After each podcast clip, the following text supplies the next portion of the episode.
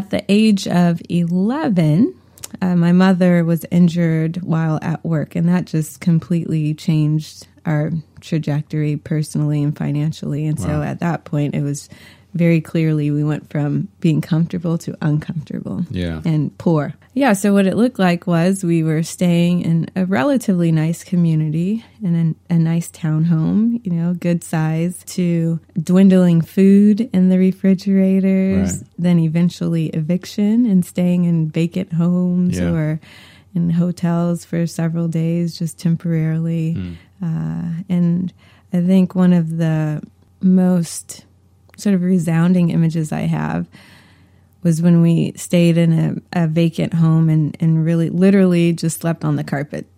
Wow. And we did not have refrigeration. Instead, we had a cooler, and that was our source of refrigeration. But there were insects everywhere, wow. you know, ants, etc. And we were just in a bare house. And it happened to be a home of one of my mother's friends who just was generous enough to lend out to us for the time being before yeah. they sold the place. So it was completely vacant, but it was just extremely uncomfortable. And moments like those were, were key points in my life where yeah. I really envisioned what I wanted life to be and how it ought to have been different. And for me, it was I have to make it, I have to succeed mm. because this is not anything that I'd ever want to repeat. And furthermore, uh, I would like to provide for my family. And at the time, family was my sister and uh, my mother.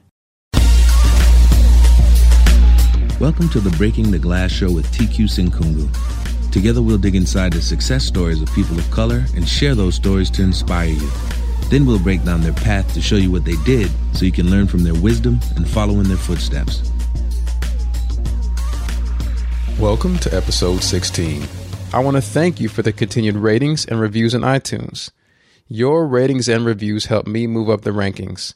If you want to leave a review, just search iTunes or in Google for TQ Breaking the Glass, and it should be the first link that comes up, and you'll see my podcast. Find me there and leave a rating and review. In today's episode, I get the awesome pleasure and joy to interview my wife, Dr. Shauntelle Bonman Senkungu. I've been really excited to do this episode, and you know, I try to stay very professional through the whole interview, even though you know I'm a little bit of a clown. Uh, but we had a really good time and had fun and enjoyed the the conversation, as you'll see. You know, with my wife Shauntelle, I am amazed by her as well as I definitely love and respect her. I'm super lucky to have her as my wife. Um, she's a physician, a family medicine doctor, and she's actually a DO, which is a doctor of osteopathy, as opposed to an MD. Uh, both medical doctors, fully licensed and professional, but with a small difference. She actually does more as a DO, and you'll hear about that in the interview. My wife is a very, very nice person, which balances me out, who sometimes I'm not the nicest guy in the world. But what that equates to is between her professionalism and excellence and her extreme kindness, she ends up being an awesome doctor who is loved and respected by her patients and her peers to the point that she's even been made a national representative or spokesperson for a startup company for a period of time while she's working with them. And then you would see her on commercials on TV on Facebook, all of her social media. Um, and that's just the kind of vibe that she gives off as a doctor. And at the same time, she started all this from the bottom. When she was growing up, she was raised by a single mother, and they, at a certain point, reached hard times that she'll discuss that put them in a place where they were homeless, um, often not much food. And that place, as you heard in the intro, is a struggle that inspired her to not be in that place again and to accomplish the goal that she had from the time that she was six or seven to be a doctor when she grew up. She was disrespected in medical school, sometimes told that she should be in the music video as opposed to at medical school. And even as a doctor, her small stature and her young look, people often question whether she's even the doctor in the situation, whether it's patients, other medical professionals, or administration. But she overcomes all that to be a powerful, inspiring person who you'll want to learn from. This is the first doctor I've interviewed. I've interviewed a lot of attorneys, but this is the first doctor I've interviewed. And so we also go into a lot of detail about that what it takes for you to go through medical school, uh, to do residency, and then to ultimately to become a doctor, be successful at it. So we hope that'll help you understand those kind of things. And learn and be inspired. So please enjoy the interview with my beautiful wife. My guest today is my beautiful wife, Dr. Shauntelle Bonman Senkungu. Welcome to the show, Doctor. Thank you, honey. It's good to be here. I am glad to have you as well. This is actually an interview that I've really been looking forward to.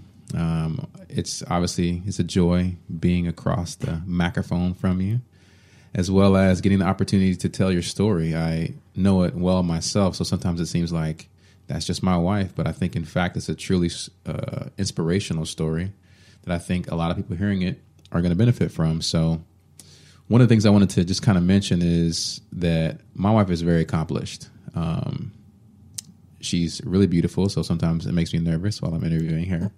Uh, but she's also the reason I was able to be a stay at home dad. Uh, she, for almost seven years now, has been my sugar mama. Oh my goodness. Working hard for the money as a doctor and providing for our family um, in the time when we needed childcare for our kids, so I was able to stay home.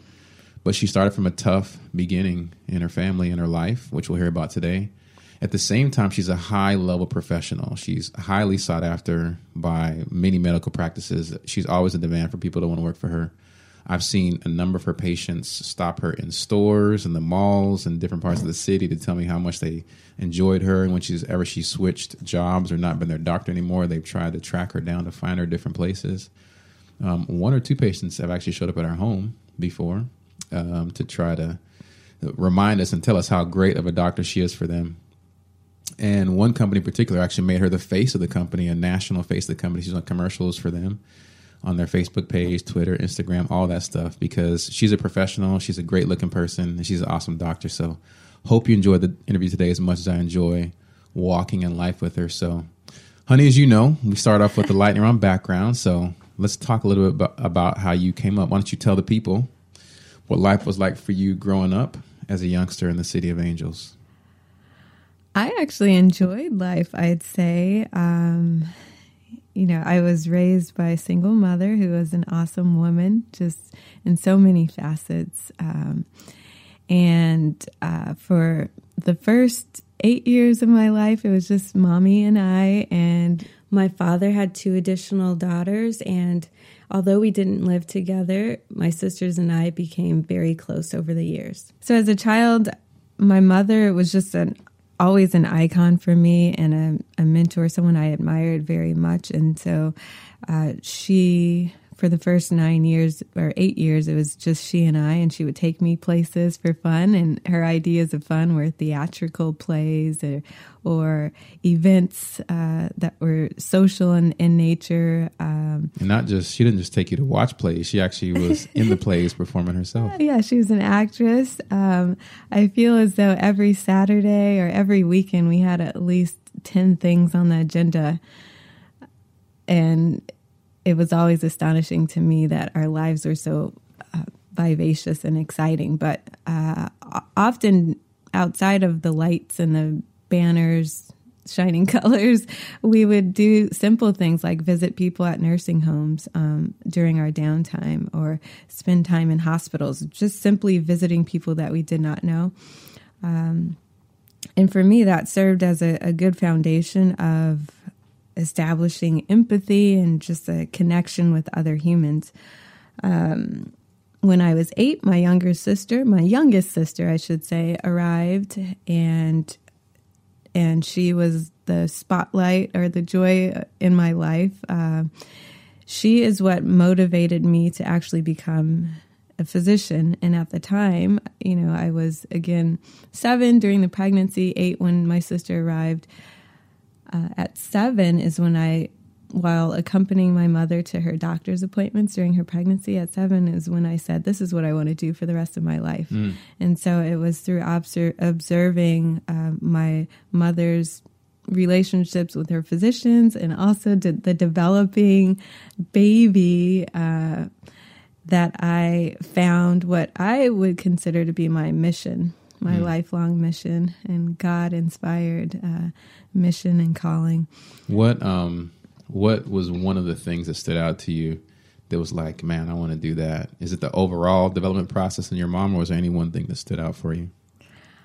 I think the most poignant element of of the pregnancy in general was just like wow you know there's there's a flat abdomen and eventually it, it grows and along with it you you feel a baby kicking one day and then we can look at, via ultrasound and actually Yeah. see that there's a life in there. You know there was at one point no life and then there's life. And then um, it's just beautiful to me to, to watch the transformation not only of my mother's body but just of this growing baby.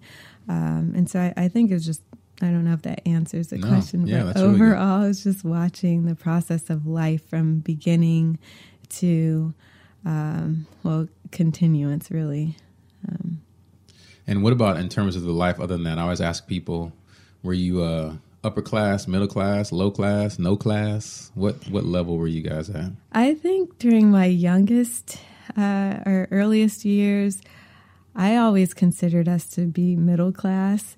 And it's funny because, you know, at five, what do you know? or at six, seven, eight. But it's it's funny that you ask because it was something that was constantly on my mind. Like I think we're kind of we're doing well, and for me, middle class was doing well.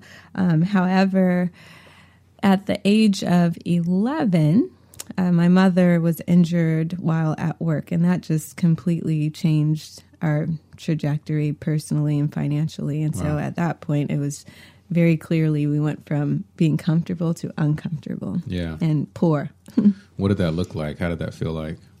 Yeah, so what it looked like was we were staying in a relatively nice community in a, a nice townhome, you know, good size, via or, or by uh, Los Angeles standards, a nice size home, and we were comfortable to dwindling food in the refrigerators. Uh, and then eventually eviction and staying in vacant homes Yeah. or in hotels for several days just temporarily.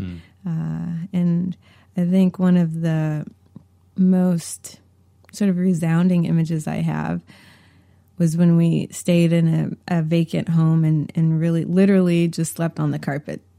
And we did not have refrigeration. Instead, we had a cooler, and that was our source of refrigeration. But there were insects everywhere, you know, ants, etc. And we were just in a bare house, and it happened to be a home of one of my mother's friends who just was was generous enough to lend out to us for the time being before Yeah. they sold the place. So it was completely vacant, but it was just extremely uncomfortable. And moments like those were were key points in my life where I I really envisioned what I wanted life to be and how it ought to have been different or how I wanted it to change. Uh, and for me, it was I have to make it, I have to succeed because this is not anything that I'd ever want to repeat. And furthermore, uh, I would like to provide for my family. And at the time, family was my sister and uh, my mother. And where was your dad during all this? Yeah, so my dad, during the early years, I'd say he was consistently present, um, but on a very sporadic basis. Okay, consistent and sporadic. Yeah, so he was sp- regularly sporadic, Okay. if that makes any sense. You Yeah. know, like we could, de- I could depend on seeing him, you know, maybe a few times a year. Uh, so, and, and that changed over time. Uh, but during the roughest years, I mean, he he was local. Uh, and maybe accessible, but just not very active. Do you have any idea why? I I don't have the specifics. You know, I I haven't really, as an adult, spent much time probing him, Yeah. and my mother was always very. Uh, she was always very private about personal matters, and then also I think just protective. Yeah. You know, she she always wanted to display the best in everyone, and Right. so in that manner, she wasn't always the most, I think, transparent or revealing. Yeah. You know, so uh, I think, well, I, I'm certain as to like, in I believe until I was about five, perhaps uh, he struggled with drug use. You know, and this is something he shares now in his ministry. You know, he's a, a Christian comedian and And part of what he does is go around the country and just share how his life has been transformed. But he was deeply addicted to crack cocaine, not sure of all the other drugs uh, that he used, but certainly I think at his peak was using about a thousand dollars a week in crack cocaine. Mm. Um, also, he was at a certain point a porn star, mm. uh, exotic dancer. He he as well was an actor, and that is how he and my mother met. Yeah, and so he traveled very frequently. I think you know for the first maybe eight years of my life. So that's where he was, just sort of all over. yeah, I think, and I, like you said, um, have a great relationship with him now, and he's definitely turned his life around. God has changed his life. Um, but I know during those early years, mm-hmm. not having him there um, must have been tough. Even though now, like he, in fact, he married, he married us. He performed our marriage ceremony, and yeah. um, we go to his comedy shows, his Christian comedian shows, and he's great now. But I think during those years, did you? Um, those times when you were staying in vacant homes and kind of traveling different places and thinking about what the future would be like, how did you stay motivated to be able to to persevere through that? Because some people don't make it out of those circumstances, but you were able to. Obviously, you're a doctor now, but during those years, eh, can you think back to what pushed you through the challenges to pursue the goals that you had? Oh, certainly. Uh, so, number one was I always reflected on the history of our family. And so we have some pretty amazing matriarchs, na- namely, you know, my mother, my, ma- so right now I'm referring to my maternal side, although I have wonderful matriarchs on both. Um, but my grandmother, my maternal grandmother, was very actively involved um, in my life early on. And historically, I know that this woman picked cotton Mm. you know, and your she, grandmother. My grandmother picked cotton in the rural part of Florida. Wow. And um, and in visiting her during the summers, it was very apparent that not much had changed by way of development. I mean, they were literally still, well, her sister still living in the home of their childhood, which had not really been updated much. Uh, and so knowing that my grandmother had not been a slave, but was pretty poor and dropped out of school, I believe, in the fourth grade out yeah. of necessity to take care of, of her siblings and family. Um, that was one thing that always compelled me or motivated me to do better. Yeah. You know, she's a loving woman, uh, but educationally, there were some deficits, and um, and so I thought, hey, you know, this this is my lineage, and and uh, the, these women have worked hard to get me to where I'm I'm going. So my grandmother, who who worked tremendously difficult, um, she served as a motivating factor. Also, um, our our struggles financially um, in ours, meaning my mother uh, and sister and I. Uh, being homeless and, and seeing how hard my mother worked even previous to that without the support of a, a loving husband helped to also motivate me because I wanted to to really succeed so that yeah. I could in turn take care of her. Right. Uh, and also, you know, the absence of my father made me strong. Yeah.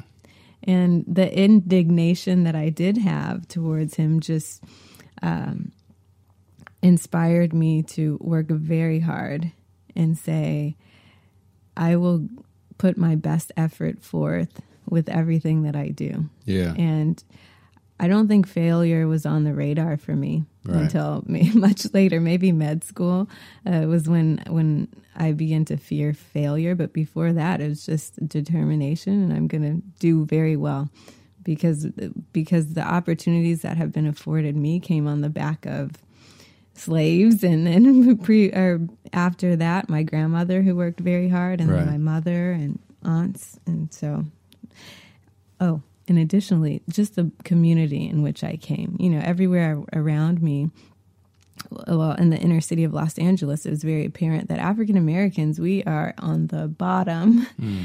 in performance from an educational standpoint. Uh, our schools were dilapidated, if, if that's the right term. Yeah, yeah. Uh, health wise, we have very poor health outcomes, um, and and then just the violence that was very um, apparent in in the community in which I came also compelled me to say we need we need uh, success successes and we need individuals to accomplish much to carry back to our community so that we can um, progress or move forward. And you wanted to be one of those people, obviously. I did. I wanted to be a ground shaker and glass breaker. a glass breaker. Yeah.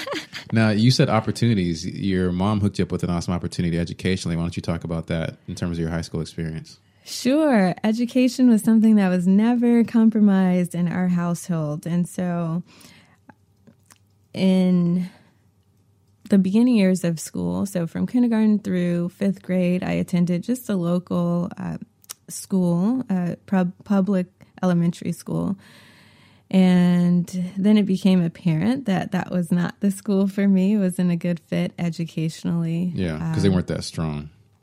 they weren't strong and i began to stand out in the classroom settings and what does that look like usually uh, when the child is not challenged then you're the child is in trouble and so for me for instance in the fifth grade there was some contention between me and my fifth grade teacher because I was very offended that our spelling words were three letters in the fifth grade. I thought Yeah. it was highly inappropriate to have the, the letter or the letter I, the capital letter, letter I as a spelling word. Yeah. Um, also, the letter was, or excuse me, the word was. I just was highly offended, and I let the teacher know. Yeah. That, Hello, Miss Letton. Um, can you please give us more of a challenge? And that resulted in me um, getting in big trouble. I'll say Yeah. that, uh, and punished, and not. Uh, I was I was banned from recess and had to just sit in the yard and things like that. So my mother said, uh, "This has escalated to the point in which we need to take remove Shauntelle from the school." And Right. so she did her research and um, got me into Chadwick School, which is a highly prestigious kindergarten through 12th grade school located in Palos Verdes. Yeah, super rich area, part of Los Angeles. Very much the so. Los Angeles area, yeah. Yeah, and the country. Yeah, yeah. Richest place. Actually, I think Donald Trump's his golf course in California is in Palos Verdes, It is. in that same neighborhood area where your school was. So, what um what was Chad? What did she do to get you into Chadwick? Yeah, so she she was great at finding community resources and there was an organization like the Minor- minority alliance of student affairs which um, gave access to inner city ch- gave inner city children access to uh, schools that we would have not otherwise perhaps known about Yeah. um, and so we applied through them um, they sort of introduced me to Chadwick. There was a brief interview process, and then I was accepted into the school. And financial assistance came with that as well. It did, yes, And Chadwick is a school I think now it costs something like thirty five, forty thousand dollars a year. yes. I wouldn't be surprised. And Yeah. and you got to go to it, and your sister, you got to go through it from what grade to what grade? So I was there from sixth grade until high school graduation, um, and we. So far as I know, I didn't have perhaps a full scholarship Yeah. every year, um, which again uh, really magnified my mother's sort of hard work because if if it were between paying the bills like a utility bill and our school tuition she paid the school tuition. Yeah.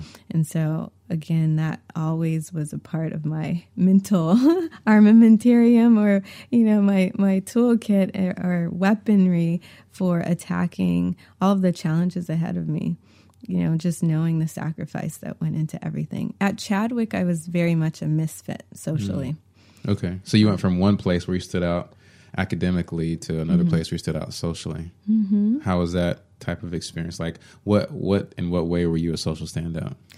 Yeah, so I think within my first few months of being at Chadwick, you know, a couple of the students were surprised that I folded my own clothes and that, uh, and that I did not live in a five bedroom home or have a horse to gallop well to ride on on the weekends. I mean, they were really truly um, stunned by that, um, and and so I Like fit out from this. Everybody don't have horses they ride around on at their house. right, exactly. And so socially, I just w- didn't exactly fit. And then too, um, they they're in a community that was very much closed. I think there's been a lot of change and then since I was there, but at the time there was a very small sort of exclusive community that I just wasn't a part of. Yeah. And so also I had a wider scope of reality in my opinion than they did. Right. And so Because of all the stuff your mom had you doing. yeah had, that she had me doing um, you know the what i consider to be real life that not everyone is wealthy we don't all have nannies and and drivers and elevators in our homes but some people do struggle or Yeah. some people you know they do well but it looks differently than what you guys understand to be the norm Right. and so that difference in in just insight often pre- presented challenges in that you know people just thought I was odd or unusual or they didn't understand some of my frustrations. Right. Um, what kind of frustration did you have? so I'd say by the time we entered the ninth grade at Chadwick, a very substantial percentage of the students were experimenting with drugs and or alcohol. And you know, a couple of my rather close classmates or, or, or friends who I was, um, well, classmates that were friends of mine, um, they they would have regular parties, and the, the parents would supply them with the drugs for the parties because Wow. the, the the rationale was, you know, if you're going to do it, we might as well help you do it in a safe place. Uh, and the juxtaposition was that I would go home, right? I didn't live in this community. My mother would transport us. Once we got evicted, we were uh, we we were living maybe 25 miles away from Wow. the school. And Yeah. so we were living back in the inner city of Inglewood or Los Angeles. And there I had friends outside of Chadwick and, you know, my, my friends on the weekends. And, um, they couldn't walk down the sidewalk without getting frisked by the police. Right. Right. And, and for being searched for no reason other than we suspect that you may have something on you, some Yeah. marijuana or whatever. And so I was able to see, wait, there's the inequity side, here. You have parents supplying Right. the kids with the drugs. Exactly. Yeah. And so that was a, a large frustration of mine. And, you know, the kids just thought I was some angry brown child in the school. But Yeah. it, there was a lot more that fed into my dismay. It's interesting. Um, you know, like I, I, I, I think your story is uh, interesting because you lived the life of this disparity. Like you straddled the both worlds of this extreme privilege on one side when you're in school, and the opposite when you were at home. You know, if you even had a home from at time to time, and Right. and the thing that that amazes me is that you perceived it like you perceived the frustration and could articulate it in your mind in a certain way at you know 13 14 15 whereas many many many many many other kids don't even have the language to to understand and appreciate the frustration they're feeling and then articulate it. So so the way that they process it sometimes is not as well i don't think because they don't even have a name for it. But you um, obviously were able to even though you're frustrated navigate through it and articulate it in a way that i think hopefully helps people understand why there are these frustrations about the inequities that exist and the stress that that could put on someone who was in your shoes. Right. And um, often, so I, I was very involved in sports. Yeah. You know me. Like, that's one thing that drew us together. oh yeah I balling love- balling till we falling one of our first dates was a little one-on-one basketball game yes, we both love sports. Um, and so, because it was only my mother who was the source of transportation almost always, um, what my day would look like, let's say during basketball season, was I'd be at school maybe at seven in the morning. And what time you have to get up to go to, to be at school by seven? Yeah. I mean, I guess six. Yeah, you know, I. I really don't remember. Yeah. Um, but I had never really been much of an of an early bird. Right. But uh, I will say six. Be at school at around seven. Hang out there uh, until classes start started, and then have basketball practice, which was after school, and maybe basketball practice was until six o'clock Yeah. um, or on game days, basketball. Say we had an away game, we would go travel far, uh, like maybe an hour away, and then be there for several hours. Come back uh, because my mother was not always able to go to those away games, although Right. she came to as many as she could. But when they were super far, um, I'd be back to school at maybe around 10 and then have to wait for my mother to drive and pick me up. And there were nights where I was waiting until 1 in the morning Wow. on campus Jeez. and then go home and maybe try to complete some homework. So sleep a couple of hours and then I was at it again. And I would be at school on campus waiting on my own in the dark, you know, late hours of the night, early Yeah. morning, several occasions. Um, and so these, again, were things that my classmates didn't know about. Um, and I, I did not, I feel, have always have the the words to share at Right. the time, or or even know who would be interested in, in Right. hearing. But it, it made school definitely a challenge. yeah. Um, and I dreaded nearly every day that I was at Chadwick, and I did not come to appreciate the experience until after I had left. But you made it through. So you made it through the Chadwick experience, graduated. I, I mean, and, and fortunately, your sister too had the opportunity to go through from kindergarten to graduating high school. Yes, Through Chadwick as well. well. and get the benefit of that experience. And then you, so you've persevered from seven years old seeing her born to now you're graduating high school, and it's time to go to to college. Um, Right. uh, one of the things I wanted to say quickly is for especially for people in LA, look for these resources in your city. It's unfortunate that in some ways the schools that we live around aren't always the best.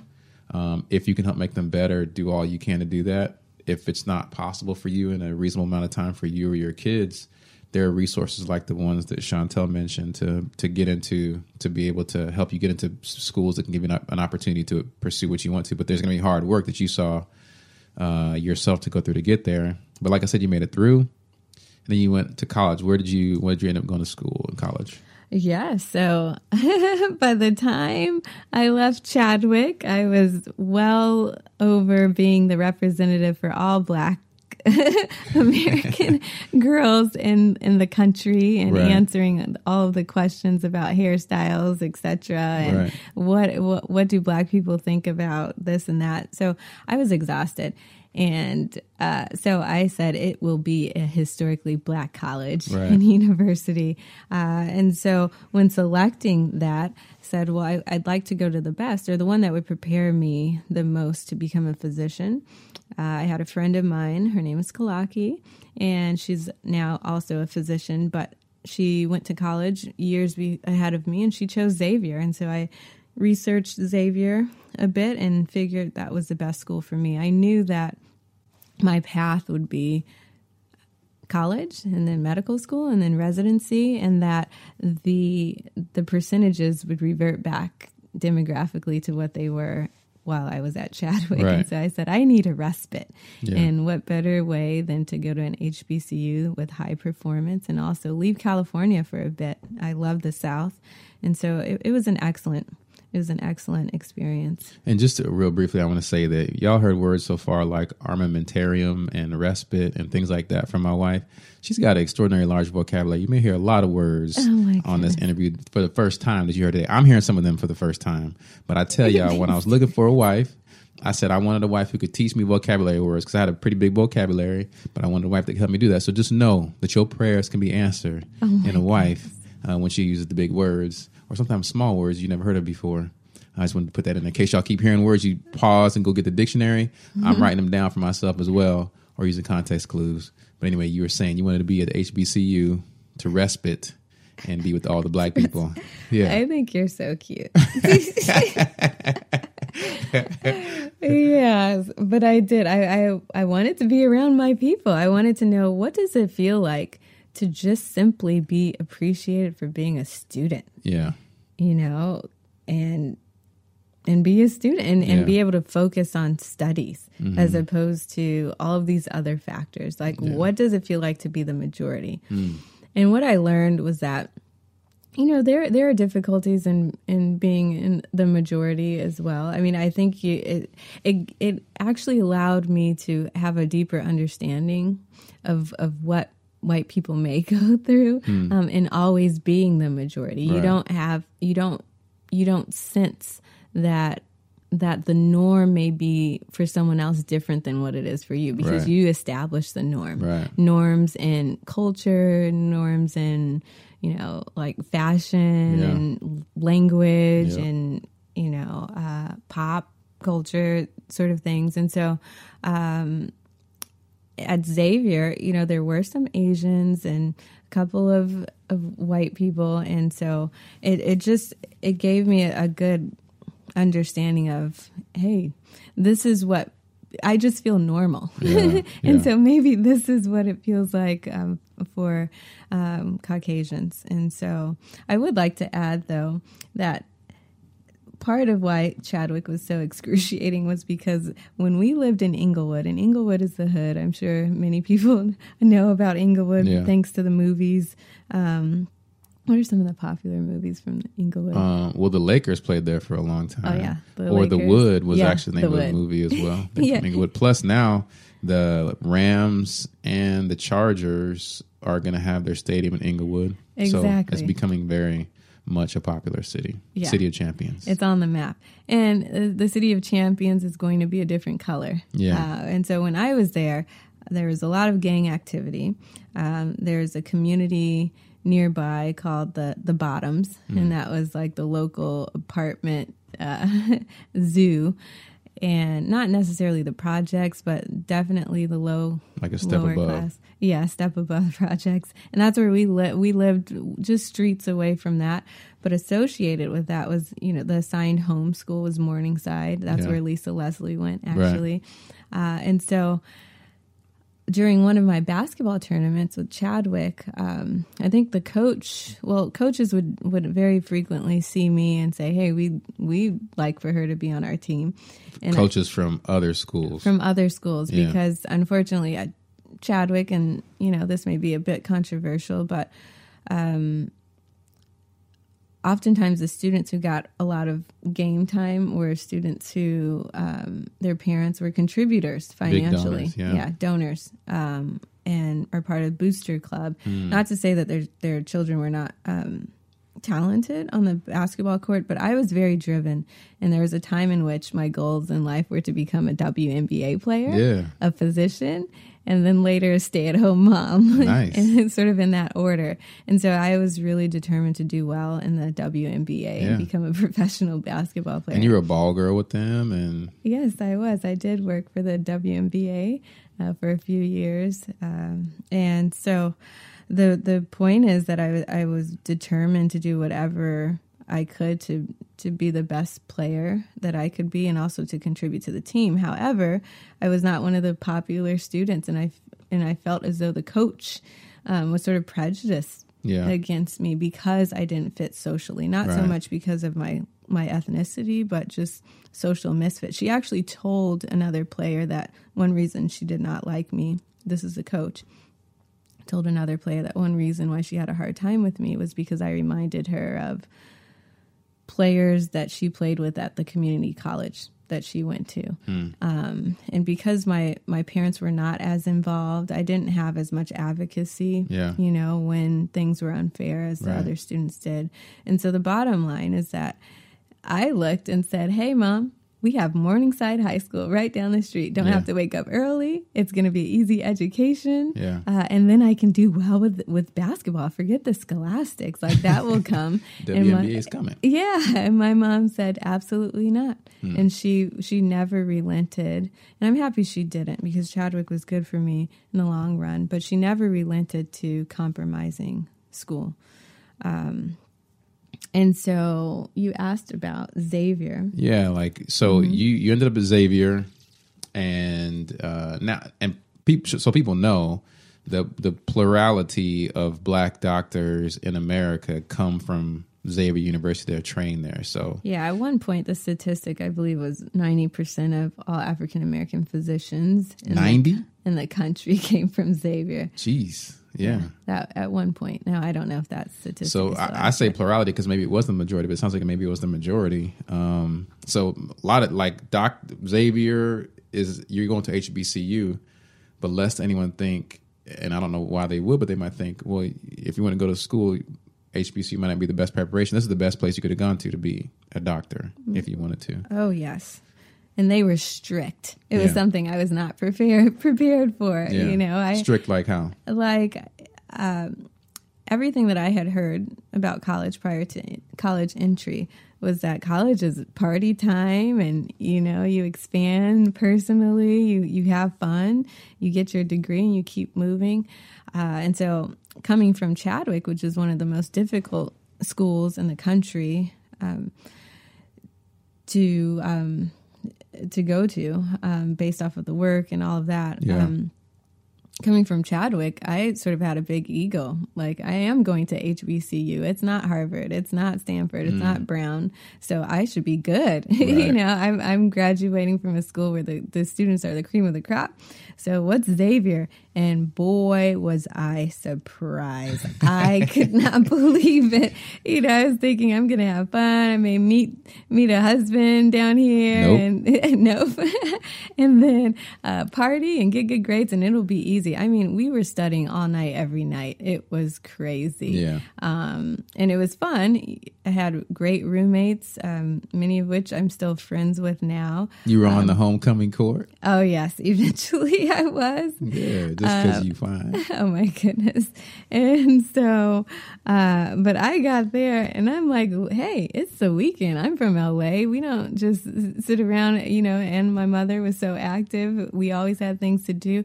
I got to Xavier and I mean, things shut down at like 7 p.m. on Friday. And I thought it was absolutely insane. Yeah. And all there was to do was our work. it's like, this is Why not you- why I came to college. So was that something that you imposed on yourself, or was that something you feel like the school imposed on you? So I think I, I think both of those. Okay. Uh, so I had to study because the work was hard, and that was a shock. I mean, this Xavier was nothing to play with, Right. um, and so I think as is true with a lot of HBCUs, it, entrance into the university is easy. Why? Because they want to educate everyone. I mean, Right. that's the mission. But remaining there may not be that easy Yeah. because it's it's not it's it's game time. It's not Yeah. time to play. And so I think it was difficult just because the work was rigorous and they're serious about y- their reputation as Xavier University. Right. You know, they they want to produce a certain type of student. Um, and they really did care about our education and what we learned and gained from it. So um, the work was hard. Um, now they supported us through it, but it was difficult. So we had to study. And Yeah. then number two, just the culture was you're not going to get here and start playing around. So Okay. uh, what it looked like was the dorms, uh, freshman dorms. They're like the they're RAs. well, yeah, they're they're sectioned off. They're not unisex dorms. Oh, um, they they are unisex or they're not unisex. Not. So they're So- more than one sex or they are one sex. Sorry, they're unisex dorms. Yeah. One. they- yeah, one. Yes, so they're unisex dorms. Okay. So And there's no mixture of sexes in the dorms. not freshmen. And so, like, there's the male dorms, and the girls could maybe sit in the lobby. Hmm. Uh, and then there's the, the female dorms, and the guys can maybe sit in the lobby, but that's as close as you're getting to anybody's dorm room. Hmm. And then we had like the, the dorm mothers, is what I used to call them. And if you were going to spend the night somewhere other than your dorm, a letter was getting sent home to your parents to Oh, wow. notify them about it. And they knew Um, if you weren't spending the night in your room. Right. Oh wow. Yeah. So, I mean, I'm sure people got away with all sorts of things, but that was the expectation. Right. Um, and and again, I was shocked because this was not college as I had expected it. I mean, Yeah. there were clear expectations and standards, good ones, but it was very strict. Yeah.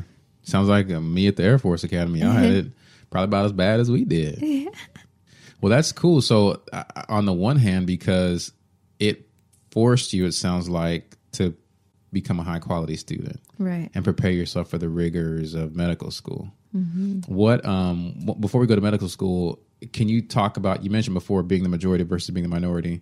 Are there any other things that you felt different about? Because there are a lot of people, like I grew up in Allen, Texas, where I was always the only black person in the class. It was majority white at the time. So some people may go from one environment to another and wonder at HBCU, um, how does it feel different beyond the stuff you mentioned before? Are there any ways that you could say like this was a positive thing or unexpected thing or perhaps even a negative thing about being in an HBCU? Yeah, I, I number one, it was very empowering, right? Because I realized that again, I thought I was smart.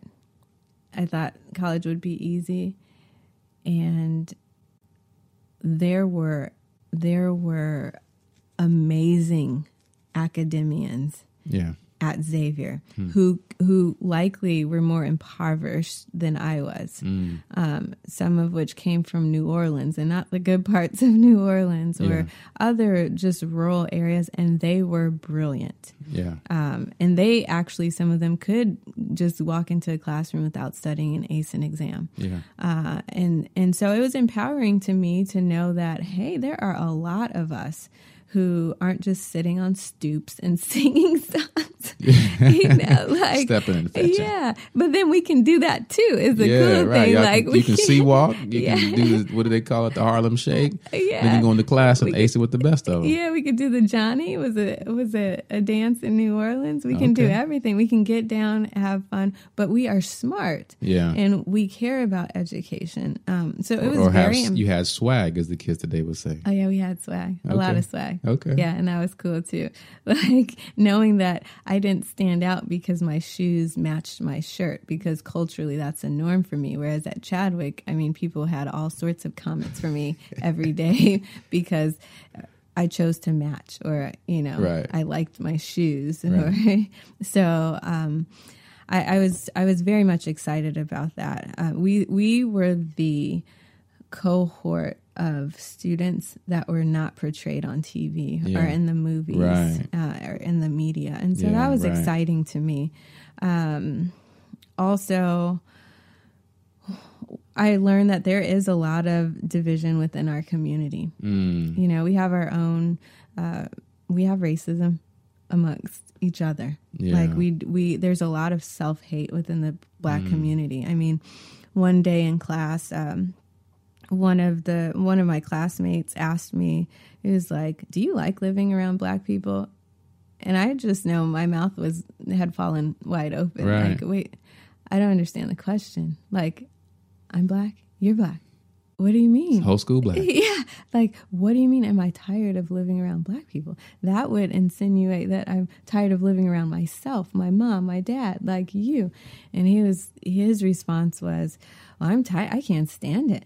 You know, I need a break because we're so hood and we're so this and that, but not really um, connect the fact that he is identifying with himself. I mean, part of what he hated is Himself, himself. yeah. Um, and so there's a lot of that, or, you know, qu- quick to get angry, beat someone up over shoes Yeah. or whatever. He looked at me funny. Um, it, things did get dangerous at times uh, within the first semester. I think sometimes it was an open campus and the local community stragglers um, i shouldn't say stragglers but people would come to xavier number one because xavier was nearly 70% female Right.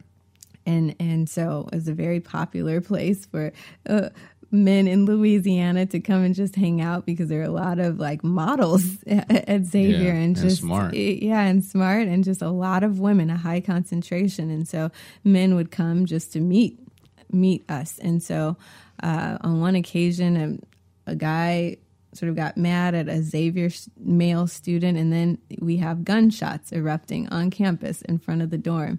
And so, you know, just the propensity to, to get violent was a, sort of a negative. Um, first semester, people got shot across the street from the dorm Students. at a at a party. Now that I I didn't really get the details. Yeah. on. But Um, but, they were they were injured. They were yeah, and and that it was easy to come by. Mm. Uh, but also another good thing was that I realized that we do have a lot of diversity within the African American Black Yeah. community. Yeah. Um, black people from Los Angeles very different than black people from Oakland or San Francisco Yeah. or from Arizona Or or, Cincinnati or Texas. And that was something that was not obvious to me before going to and maybe it should have been because everyone's from a different region, but it made me happy. Like we are not all the same. Um, we have very unique differences beyond what we look like. Um, just culturally, we're so rich. Right. And I really appreciated that part of it. So Xavier taught me a lot. Very nice. Yeah. So it prepared you well for medical school. You ended up going. You, you went to Western Medical University. Western University College of Osteopathic Medicine of the Pacific. Very long. Very long name. we'll call it Western Medical School for Sure. short, or Western. Um, at Western, one thing from a, a sort of technical perspective, something people might have picked up is doctor of osteopathy. So you're not an MD, you're a DO. Can you talk about number one, why did you choose the DO route? Because there are a number of other medical schools you could have gone to, and what is a DO as compared to an MD? Um, and, and and are you a lesser doctor, a more doctor, a different kind of doctor? Talk about that, please. So, great question. Yes. In America, there are two different types of medical doctors. So, there are the allopathic physicians and there are osteopathic physicians. Again, both of which are medical physicians or doctors. We we both do four years of medical school training. Uh, the difference in the medical school training is that the osteopathic philosophy is one in which we try to emphasize the body's inherent ability to heal itself. And, and there's a very comprehensive approach. And just to simplify it, the osteopathic approach is considered to be more of the mechanical approach, whereas uh, allopathic is a sort of a chemical c- approach, is one way to describe it. And so, like if your car's um, if your car has a flat tire, the function of the car changes because Yeah. of the flat tire. Right. When you put air in it, it functions better or as it should.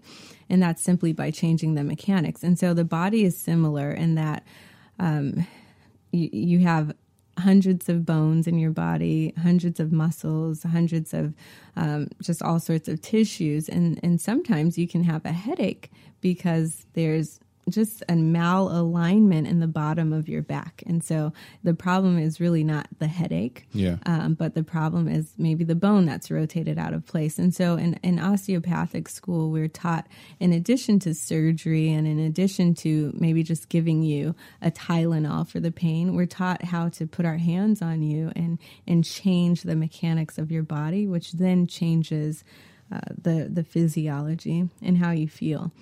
On the contrary, the um, in allopathic school, it's more of the uh, biochemical approach. Um, our approach is, is we have an additional tool set or So- toolkit. If I could say this, the the DO or uh, doctors of osteopathy Mm-hmm. um, that you are, you do what an MD does, allopathic medicine, plus all this bio uh, mechanical solutions to problems. Right. So I know how to put my hands on you to to help your body feel better. And when she said put your hands on, some people might think she might, might fight you. To get you. you know, she ain't gonna put hands on like that. But I've seen her. She, my wife is, you know, five foot two, maybe 105 pounds of rocks in her shoes. Mm-hmm. But she can take a man who's 250 pounds, 300 pounds, and turn his body in a way, or you know, bend his back, or lift his leg, or twist his arm around, or turn your neck in a certain way that'll reposition bones or stretch muscles in your body over a period of time that'll solve a problem that you may be treating with um, drugs. And um, she's helped me before. She's helped a number of other people um, in different ways and solved the actual problem as opposed to covering it up. With Right. medicine. Right. And CPR in and of itself, where you're just pumping someone's chest. Why? Because their their heart isn't able to pump on its own or Yeah. pump well or sufficiently, is a way of using your hand to do what the body already does. Hmm. And so there are a lot of other things that you can do similarly to help the body by using your hands if you really understand that the body's anatomy and physiology. So, for instance, you have sinus congestion. There are techniques that you can utilize to open up your sinuses in addition to the nasal sprays and the decongestants, Yeah. etc. And Well, I'll tell you all an example I learned as her as her husband. We were dating at the time, and we were taking care of this friend's baby who was constipated. And this baby, she cute little girl. Um, she was really badly constipated, and they were trying all these different things. But my wife just, um, she like if you imagine your stomach underneath your ribs is a box. So like there's a square on the front of your stomach. If you can imagine that, you just got to press up on the corners of the box or on the bottom part, or press down on the bottom corners of the box for the top part of the box. And when you do that, it just released like a torrent of poop from this baby. I mean, this diaper was so full of feces. It must have been in there for weeks. Um, but the thing is, when I had my first son, I started doing the same thing. So if he ever had trouble using the bathroom, we would I'd pump his little stomach and he would just let loose. So and you don't have to give him any drugs or or uh, what do you call those things? Suppositories or Right. uh, what are those things that make you use the bathroom? The like diuretics or any of those kind of things to help them get better. You just touch your hand so no chemicals touch your body, and the baby felt a lot better. The mom was so thankful that there was a way to do that without having to use drugs. So that's one example. But why did you choose that path as opposed to um, the the MD route? Yeah. Um, so, as I mentioned, around the sixth grade, my mother, who was the sole income earner for our household, uh, she a window fell on her hand while at work, and she was right-handed. The window slammed on the back of her right hand.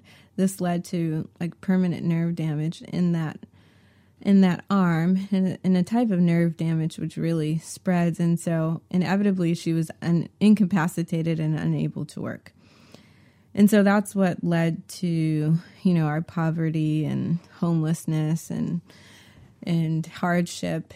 And also though she then required a series of doctor's appointments like on a routine basis. Um, and so i would watch her go from physician to physician to physician um, without any apparent improvement in her health and so um, I said there has to be a better way. And there was a summer in which I was um, at Stanford actually, and um, at their medical school, and learning.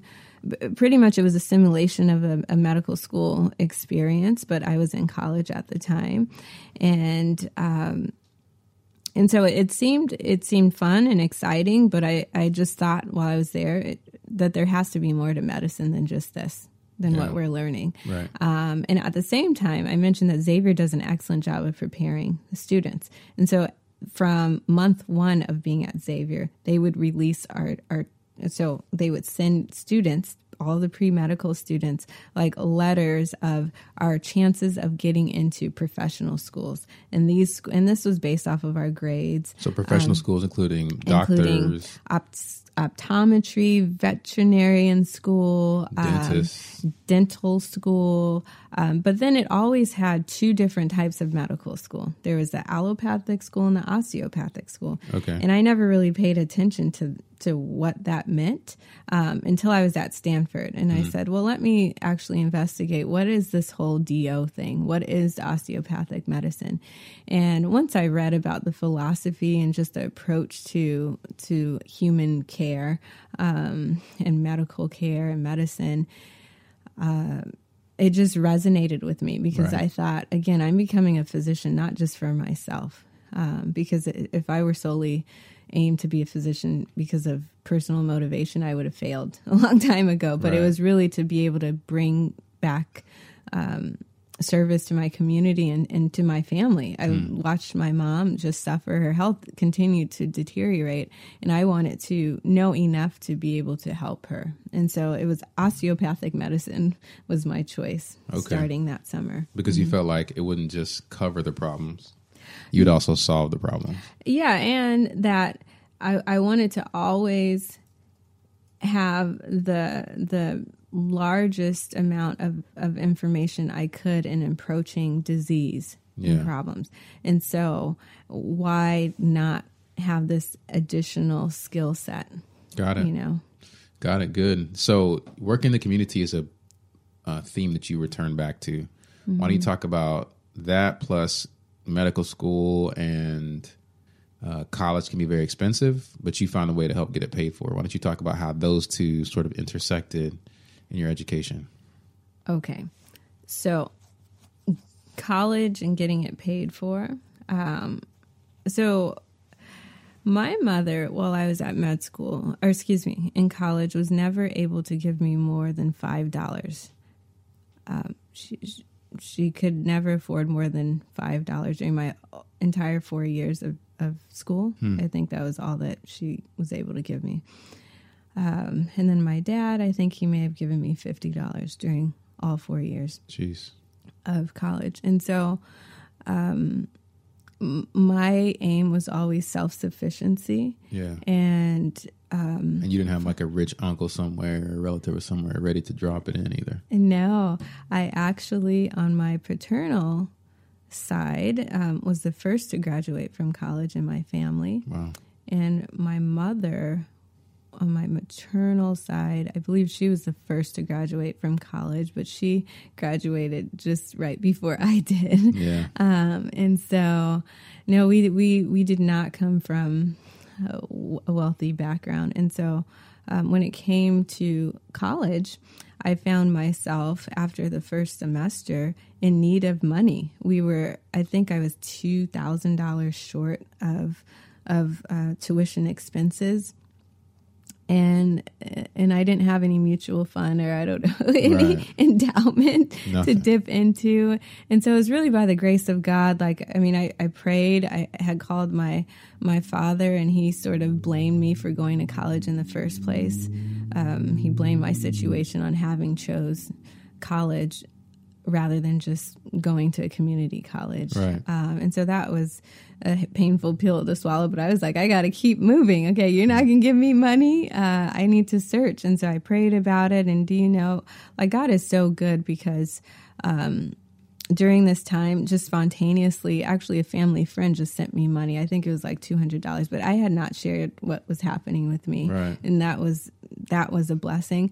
And then um, I talked to Miss Pearl Jones, who was a, a teacher I had, or a professor I had connected well with, and, and I shared with her my situation, and she found this the scholarship money within Xavier to give me, so that I was able to complete um, the the semester. Because had I not been able to, I think I would have had to maybe repeat the entire semester. Wow. And so with paying for college, it was just a matter of I have to find resources. And also, I'll mention this that um, after returning home, I believe during the summer following my freshman year, my mother, um, uh, before I left, I think we were staying in uh, like a back house of a family friend. And so we did have temporarily a home and possessions were there. And so when I returned, I said, hmm, mom, like, okay, now we're sleeping in a vacant house. Um, we have no home. Where is all of our stuff? Like, where are the photo albums that I've so much cherished since I was three? And where are, like, where is my violin? And, you know, where, where are these, where are our things?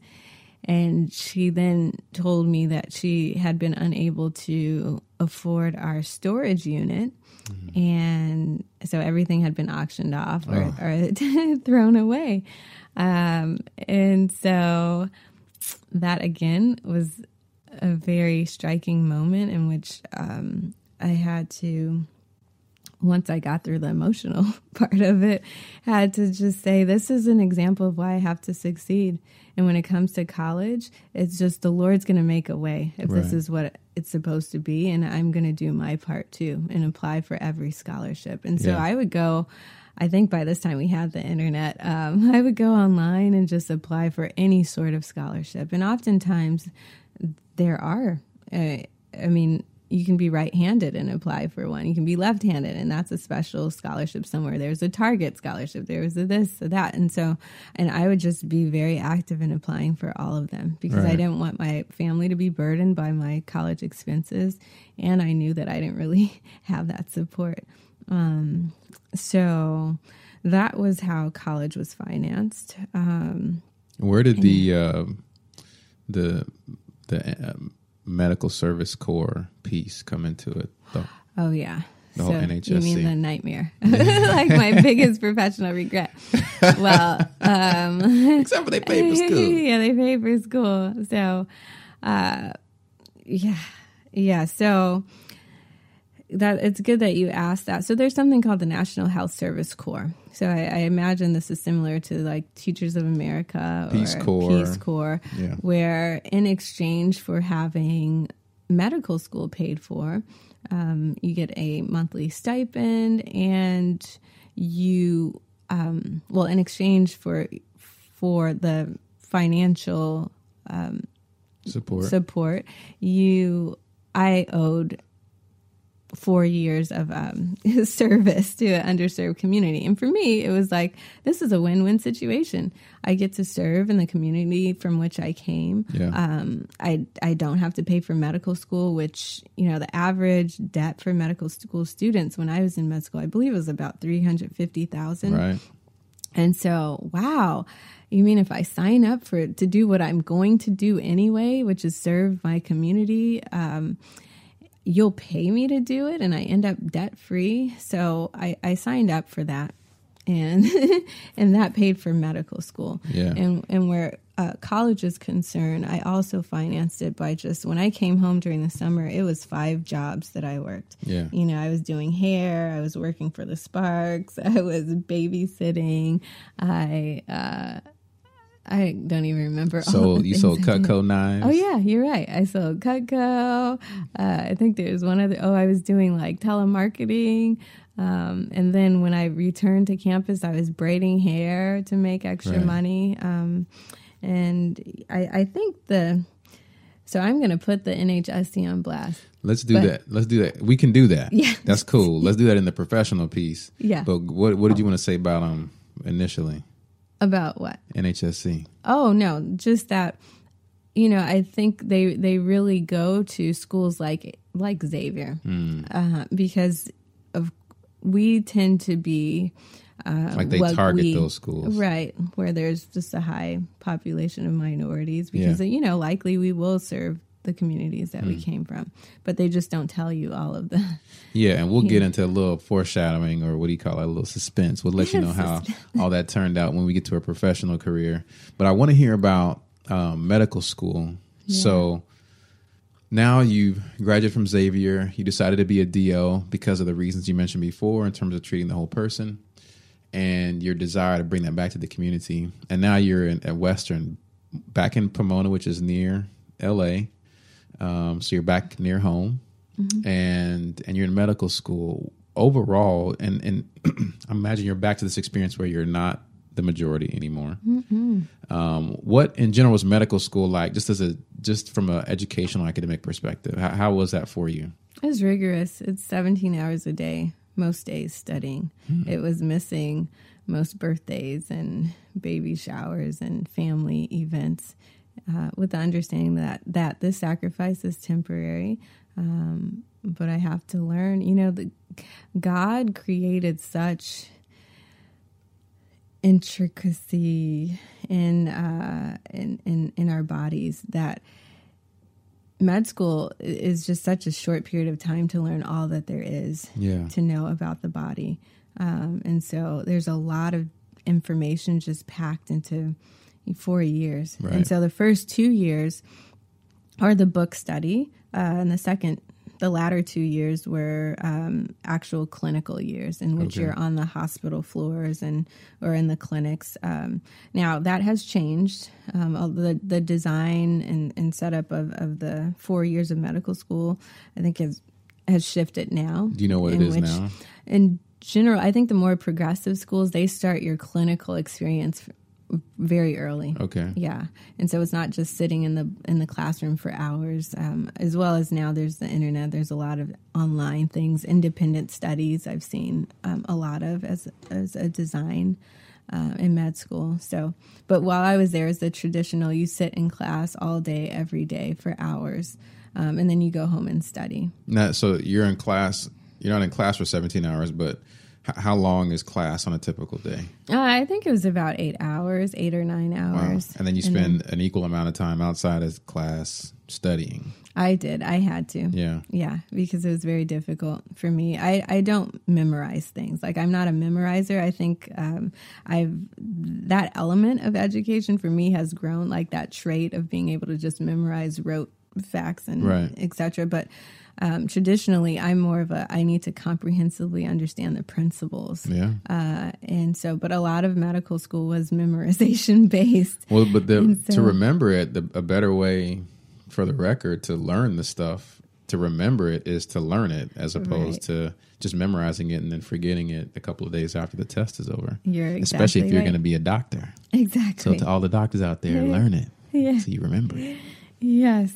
And so for me it was it was challenging. Um, a lot of my peers had done other things prior to med school, whether it had been a post baccalaureate program. I don't know if you're familiar with that. Well, so so done other things in order to prepare for medical school. to prepare for medical school, or some had been in other careers Okay. before coming, or you What's know, a post baccalaureate?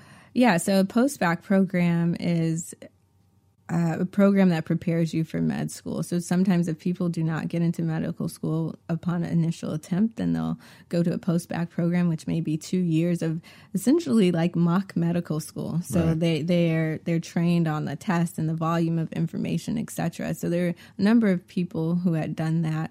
Um, but then there were also people like myself who just went straight through. Yeah. Um, but for myself, not having had that sort of extra prep, I think it was a bit more challenging. Where uh, I mean, compared to my my good friends who I spent most of my time with and studied with. Um, and uh, but then it made me very thankful for having gone to Chadwick because again I was used to staying up and studying Right. at Chadwick. That started in sixth grade. I would go to bed at like one or two in the morning in the sixth grade because of just studying. Um, because I had come from the public school where I never had a book report to entering into the super prep uh, elementary school, and it just it required a lot of work for me to get on the level of my peers. And so medical school was similar. Yeah. And so, in terms of school, what what do you think are some traits, whether it's Xavier or at medical school at Western? What are some traits that made you successful that you think if you were talking to, because you've mentored a number of students who you've either gone to medical school, been through medical school, young doctors. What are some things you would tell someone who wants to be a successful medical school student or preparing to go to medical school? What traits mm. should they have? What skills do they need to develop? Yeah, well, number one, I think my faith was very important. And just the truth of God's word mm. and knowing that I did not have to be anxious for anything or knowing that when I reflected upon my life and all of the things that happened to me, that it wasn't just based off of my own merit or skill or intellect that got me there, but there were several like identifiable points in my life where I know that it was God who carried us through. Hmm. And so when it came to the medical school challenges, I knew that he was still present with me and so Yeah. I could get through it. And so that really was essential. Um, number two, um, having mentorship is very important. Yeah. I think it's the key to success having someone who you can sort of run things by or just advise you on how to proceed or support you through through the angst or the struggles or even successes. I think that's really key. Um, I think uh, studying, like aim to do well. Yeah. You know, you have to strive not to be average, but to do your best, even with classes that for me may not have counted where it, related to an actual grade. It's like I want to do well, Yeah. um, and so, And so, so in that one, you're saying the skill of studying, knowing how to study well, is important.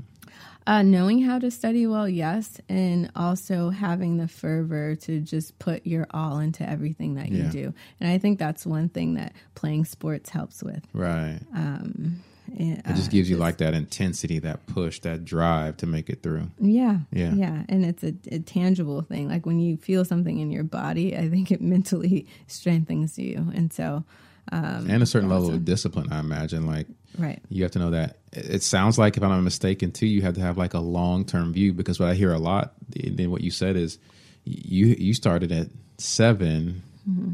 thinking, uh, and I don't know how much you knew at the time and when you knew how much you had to do, but it was going to be seven to graduate in high school, four years of college, four years of medical school, then residency Mm-hmm. before you would actually be a doctor. Right. Um, and so I imagine some amount of long term, long range planning and thinking had to be a part of it too. It did have to be uh, a, part of the consideration of just like this is we're in it for the long haul at the same time we're going to take today's troubles and focus on those Right. like it's a one step at a time Yeah. and then i think this is something i did not really utilize much of but i would recommend is tutoring Mm, when you need help ask for it yeah.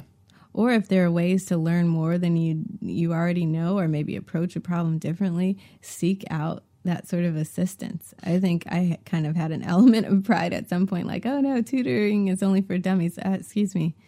It just makes you do well. The my friend who just aced everything all the time she would go to tutoring. Yeah. Um, and it just simply provided that extra support I um have a friend named Everett who Mm-hmm. smart, sharp young guy, gonna be highly successful um in the future as long as the Lord gives him life. Already is. I learned the same thing from him. This guy, you know, went to grad school, had tutors for that, went to, you know, did his graduate program for business school, tutors for his, you know, the GMAT.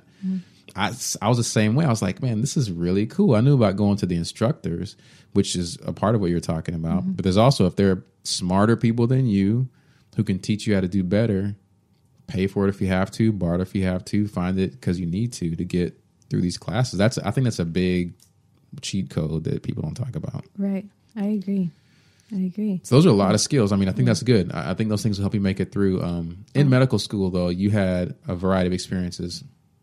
I um, I wonder if you could speak about like, because part of this is to help people understand when I'm in medical school. Okay, it's gonna be 17 hours of studying for a couple of years, or some portion of it, depending on what your school is set up like. But then there's the piece that you do, the practical part of learning what it's like to be a doctor in the in a like a practice medical setting. What is that like? Like, because I, I I seen some of the stuff, the pictures, those nasty pictures. So we met when you were, I think, second or third year medical student. Um, and I just saw some of those nasty pictures, man. Patients and you know gross things that you cut apart or saw in the hospital. That's how I can perceive it. But what's it like the medical part of being a medical student and preparing to be a doctor? it's absolutely invigorating Good. Why? How? like it's just it's just so exciting uh to work in or to to do the work that you feel as though you were created to do and that you love um, and then getting out of the old rank classroom with the boring or challenging, just dry hours of study. But now we get to apply what we learned yeah. and then actually impact lives. Um, so it was very exciting. Um, get, and so the road, what what it looks like in practicality is just uh, like we do about every month. We're on a different what's called rotation, and so uh, in med school, you haven't yet, at least at the beginning, selected what specialty. Um, you want to enter. Yeah. Um, for me, I had decided at seven I want to be an OBGYN, but by the end of med school, that had kind of become modified. So, um, so every month during the third and fourth year, we were on a different, again, rotation. So it could be psychiatry one month, the next month pediatrics, the ne- next month surgery. My first uh, rotation was actually general surgery, which tends to be the hardest, Right. uh, most demanding. Hardest why? Because you are standing for long hours. Uh, the culture within surgery is very military, Yeah. like, um, in that the, the personality can be a bit strong. Yeah. Um, you know, the stereotype is is pretty arrogant. I didn't have issues. Um, I, I loved the surgery rotation, but it can be challenging just because it's grueling, long hours. Yeah. You have cases that are long if you're even invited into Right. um, the operating room because as a med student, you are at the bottom of the totem pole. so they may not even let you come in to see a surgery or whatever. Yeah, or if you're in there, you're not really contributing much. Um, you may be holding a retractor, which a retractor is is uh, an instrument used in the operating room to sort of pull a person's tissues back so that the surgeon is able to see what what it is that they're operating on. right. Um, and, and, so you're just that's holding pretty- that for hours. yeah, just holding it or, you know, suctioning blood out or but you can learn during those times. The, Right. the point is it's you're you're pretty You're low on a totem. pole. yeah, you are. And so also you can get yelled at by everyone, including Okay. the nurses, the techs, etc. And and it's long hours. For me, it was exciting. Um, I didn't had no idea about what I was doing. Um, like I, I was just, you know, um, a dunce, but. Uh, I don't know about But- dunce. I think yeah. what you're saying is you didn't know enough to be to feel shamed. You were just there to Yeah, learn and having yeah. fun. And I always have thought like I'm the most important person, not most important on the team, but like my job is important. Right. And so I've always done like the best I could do. And looking back as I became like my seniority grew, it's like, whoa, I probably was a good med student, like a very helpful one. Right. Um, because I never knew I was just med student. be- you were helpful like, med student because you weren't and i saw this somewhere i think i just read it on the tim ferriss blog where he said this quote about being successful in your career i think is like don't use your current position as a stepping stone to something else Mm-hmm. but just to do excellent wherever you are and let the opportunities come yeah. and it sounds like you were um you were doing that. You were like, I'm gonna hold this retractor, I'm gonna hold this skin back and Yeah. suction this blood like no one's ever suctioned blood before. Yeah, it's so funny. Like I never knew, you know, how abased the the level of a med student is. I just thought, you know, this is my job. I got to do it well. And so, um, I was lucky enough during my rotation to be uh, paired with a surgeon who actually didn't have much help. He was a burn surgeon. Burn surgeries are pretty excruciating from a physical stamina standpoint. Um, and, you know, that's not to mention the emotional side of it. But um, generally in surgeries, so there's the attending surgeon, that's the doctor in, in charge. And this is just the standard. So surgery, not surgery. There's an attending doctor who's in charge, and then there are residents under uh, the attending. And so there's like a first year resident, second year, third year, and obviously the seniority increases your level of importance and responsibility. Right. But generally, uh, in surgeries, everyone else has priority as far as involvement in the case than you do. But I was paired with a surgeon who really didn't have residents who I guess were available. We were at a very busy hospital. So the point is, I was like the first assist Right. first assistant uh, in each of the cases. And so I really got my hands wet during that first med school uh, rotation. And it was just he and I for hours on end uh, in those surgeries. So, out of the you did surgery, uh, pediatrics. What are some other examples of rotations that you might do? Yeah, family medicine, uh, ear, nose, and throat. Um, you can do obstetrics, gynecology. You can do uh, Dermatology, maybe? a dermatology, hematology, ophthalmology, just all of the specialties. I mean, there are it's a certain number of core rotations that you'll have, and then there are what what's called um, elective. Yeah, kind of like any subject. You have like the Yeah. ones that you have to know to be a doctor, Mm-hmm. and then you kind of start to pick your track. Is that what the electives are based around? exactly. How many rotations, um, about are there over the two year period? Hmm. So I do have lapses of memory. Uh, I But it's think- like so it's about every month for Yeah. two years. Okay. So so I think 20 we had at least twenty. Okay. So out of those twenty, maybe not exact number, but around how many of those are elective? So that's contingent upon the school that you go to in the Okay. program. So for us, I think maybe about Mm, a fifth of them were elective. Okay. Yeah. Well, that's cool. So a lot of it you you do core stuff, and then you have a percentage that you get to start to pick. Hey, this is where I'm going to focus. Um, where did you end up? You said you wanted to start off as an OBGYN, but then later it kind of changed. Where and how did your focus change? Yeah, so um, I had mentors, you know, for who were obstetricians, or excuse me, obst- obstetrician gynecologist. Um, the first mentor was actually um, a fellow Chadwick classmate's mother, um, who I'm still in contact with today. But during high school, she p- allowed me to spend a couple of weeks with her in her office, and she was an OBGYN, very well respected in Los Angeles, uh, Dr. Gail Jackson, and and so I I I really was exposed to the life of an OB gyn. Well, Right. certain elements of it, but um, and so it became apparent during that rotation. I was around her and then several other OBGYNs that at a certain point, many OBGYNs sort of let go of the obstetrics part of it. So they let go of the delivering babies. Okay. So obstetrician is a, a physician of like pregnant women. Gynecologist is like women's health. So or the female physician. Yeah. And so um or a physician of women, um, women's health. So um, so they uh, many it, it became apparent that oftentimes because of the rigors of the life of an obstetrician which means you know babies come at any time there's a high liability. People will sue you if their baby comes out with five fingers rather than four. And it's just it's very intense. It's an intense field because you you know there's you don't want injury to the mom or baby and situations can change very quickly. Um, and then just it's hard on the lifestyle because of the unpredictability. And so after a certain am- amount of time i noticed that many many OBGYNs were leaving obstetrics and floating over just purely to the gyne side. And for me, the interesting and alluring part of, of being an obstetrician gynecology was re- gynecologist was really just the obstetrics.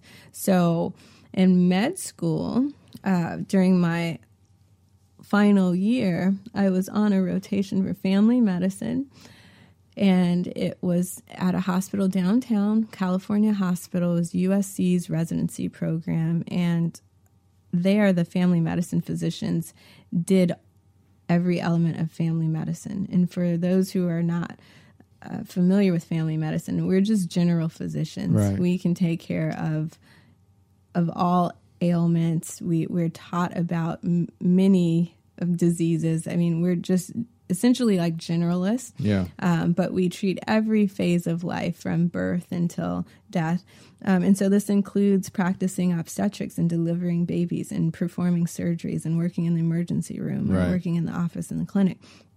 And so um, I was just astounded by the the scope of practice that a family medicine physician can do. And at, Yeah. during this rotation, I saw that the family medicine physicians were the ones performing the cesarean sections, delivering babies, and um, and then taking care of mom and baby rather than just focusing on mom. And so for me, this was was very almost liberating because I'm not someone who likes to be limited. Yeah. And again, I had noticed that some of my mentors along the way who were OBGYNs um, were, were tired of the OB part.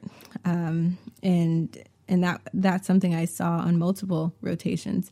Uh, and so I, I knew that I would probably be subject to that at some Yeah. point in my career, maybe, or even if not, it's good to be trained in something else. And so it was at that point during that rotation that I decided I want to do family medicine with obstetrics Right. um, because if I get tired of one element, I'm trained in a lot of other areas. Um, and so that's where that began. So, whenever you were in medical school, you did the the book part and then the rotation part. Um, can you talk about setting aside just the actual medical school experience? What are some of the kinds of discrimination or bias or things like that that you feel like you dealt with as a, a medical student? Well, I have the trifecta of I am a woman, I am African American, and also I'm young. Yeah. And you look young. considerably. Yeah, and that's the that's the main thing. I tend to look young, and while Black I, don't crack. I'd like to believe that at this point in my life, I'm beginning to look older. I feel as though maybe I'm like You don't. illusion, Yeah. disillusion because on a daily basis now, I have more people telling me how young I look and Yeah. more people mistaking me for a teenager than ever before. So I don't quite understand it You're it. just a young, you young looking, vivacious fountain of youth, beautiful woman. Oh, well, thank you. But it affected you in medical school. big time because just the again the those three elements of looking young and then maybe four because my my small stature Yeah. I think adds to it. People are not intimidated by me. Right. Um, on the contrary, people tend to feel very immediately comfortable with me, um, and and so that oftentimes just there there are not barriers that people feel Right, with me. yeah. They automatically there's a sense of familiarity, which which can lead to disrespect very easily. And so, because I was a young woman and then um, African American woman in med school, I had bad experiences with um, my classmates. Um, you know, the men, a couple of them were very disrespectful. Um, so, for instance, there were common, commonly comments about, you know, my anatomy, Yeah. uh, and um, you know jokes Like or people try to yeah cat calling or maybe even um, trying to touch me sometimes um, which was very humiliating. Our medical school class was pretty large. I think we started off with 228 students. Um, by the end there was less than that because medical school is difficult. But there were five of us of color five women, five, and black all women. women Oh, five. all women. Okay, had- five black people, all women. we had no black males in our class. Wow. And I like to say, and take it as you may, we kind of had three African American. Okay. now, this, now this, Uh, five. yeah, that's, they may listen to this, so you know you, how you will put that. yeah. So, because part of the African American experience comes Okay. from how people identify you. Okay. And so if if if it's difficult to recognize or identify that you're black Yeah. because you may be black but have you look like you're white or something else, Yeah. then you're not going to get treated as though you're black. You know, so there's this thing. Um, you may have heard about it when you were in New Orleans. That um, knew someone from there in the past, and they called it passant blanc. That you could mm-hmm. pass for being white, Right. And it was a it was a good thing to do that because they had a whole brown paper test, brown paper Yeah. bag test. Xavier used to club. utilize that Oh, really? How? for admission. Oh, yes. So the, the so to get into Xavier, you have to be lighter than a brown paper bag. Yeah, to, so so it's been told. Yeah, yeah, wow, and we would wonder why there are so many attractive people, and it wasn't just skin color. I mean, by the time I was there, there's just a lot of people who are super attractive. The the, the speculation was that they still sort of classify Wow. entrance. Or, yeah. Wow. Well, I can see why you made it because you found. Well, I don't know about that, but, you're saying now at medical school there was this thing where different people got you noticed you got treated differently and some others did because of how how easy it was to tell that they were actually black people. right. So w- one of them was mixed. Yeah. One of the five of us was mixed. Um, I think for black people, it's easier for us to recognize if someone's mixed than white people. Right. That's been my experience. Oftentimes, like I've had white people say, "Oh, well, Beyonce is mixed because she's light skinned. She can't be black." But we know as African Americans, like, well, actually, no. We come in. There's a diaspora. There's a there's yeah. diversity here, and we all look different. So, um, but one of my classmates, she looked like she was white, so um, she she blended right in. Uh, and then there was another classmate who was from Ethiopia. So culturally, she did not really fit in um, so much um, with with. Um, so there was my friend Monique and my friend Michelle. Now we were like American black, Yeah. just black. Um, and so Whereas our, our other friend would maybe hang out with some of the other cultures who were from that region of the world, we didn't. And so, um, Yeah, and me One- being from from a, an African country, there is sometimes too even that division between black Americans and people who are black from other countries. Yeah. Yeah. For sure. And so, what that looked like for us, uh, us being the three uh, Black Americans, um, was, for instance, one of my classmates. She had a question about how the eye muscles worked. Yeah. They're called extraocular muscles. Uh, after class, we would all have little study groups. Generally, everyone just studying, studying, studying. And so she went in and asked a group of guys who who we counted our yeah as our friends. We considered them to be our friends. She went in and asked them a question about one of the extraocular muscles, and they very confidently said, "We'll answer your question when you put." And, and put a five dollar bill on the table and said, "We'll answer your question when you dance like there's a pole in the room." And this was not anything that any of the other students experienced. Yeah. Um, additionally, uh, in class one day, I'd have a, another classmate of mine. This is a, a, phys- a, a female um, who's she happened to be Asian, but she asked me like, "Hey, Shauntelle, you know, what do you think about Puff Daddy and Beyonce?" And I said, "You know what? I could care less about Puff Daddy and Beyonce. Like, my world doesn't just exist uh, or revolve around media and pop culture. Right. I am here in medical school right now, working very hard, and that's what's important to me. Um, and she said, You know what? Because we look at you guys like, what are you doing here? Go get in a music video. Hmm. And so, because she was being genuine, and and I really didn't feel like she had Like made she was, that it was comment. a serious comment that she was thinking. yeah, she she was pretty serious, just ignorant. Oh boy. Yeah, but because she was genuine, and, and I didn't feel as though she was saying these things to insult me, although she may have, I, I didn't go off. I didn't flip on the other Shauntelle that Right. people may not Right. know about.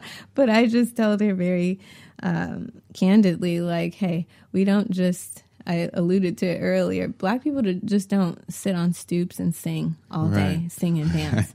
like to get into this seat next to you, I probably had to work five times harder. Right. Like you don't understand my story. This is serious business here. I'm a professional like you are. It's not about Jay Z and Beyonce. Those are just icons that people who don't look like us have have uh, really put a lot of emphasis on. But we're more than in- entertainers. You know, a lot of us within the professional realm work hard, and that is our cultural.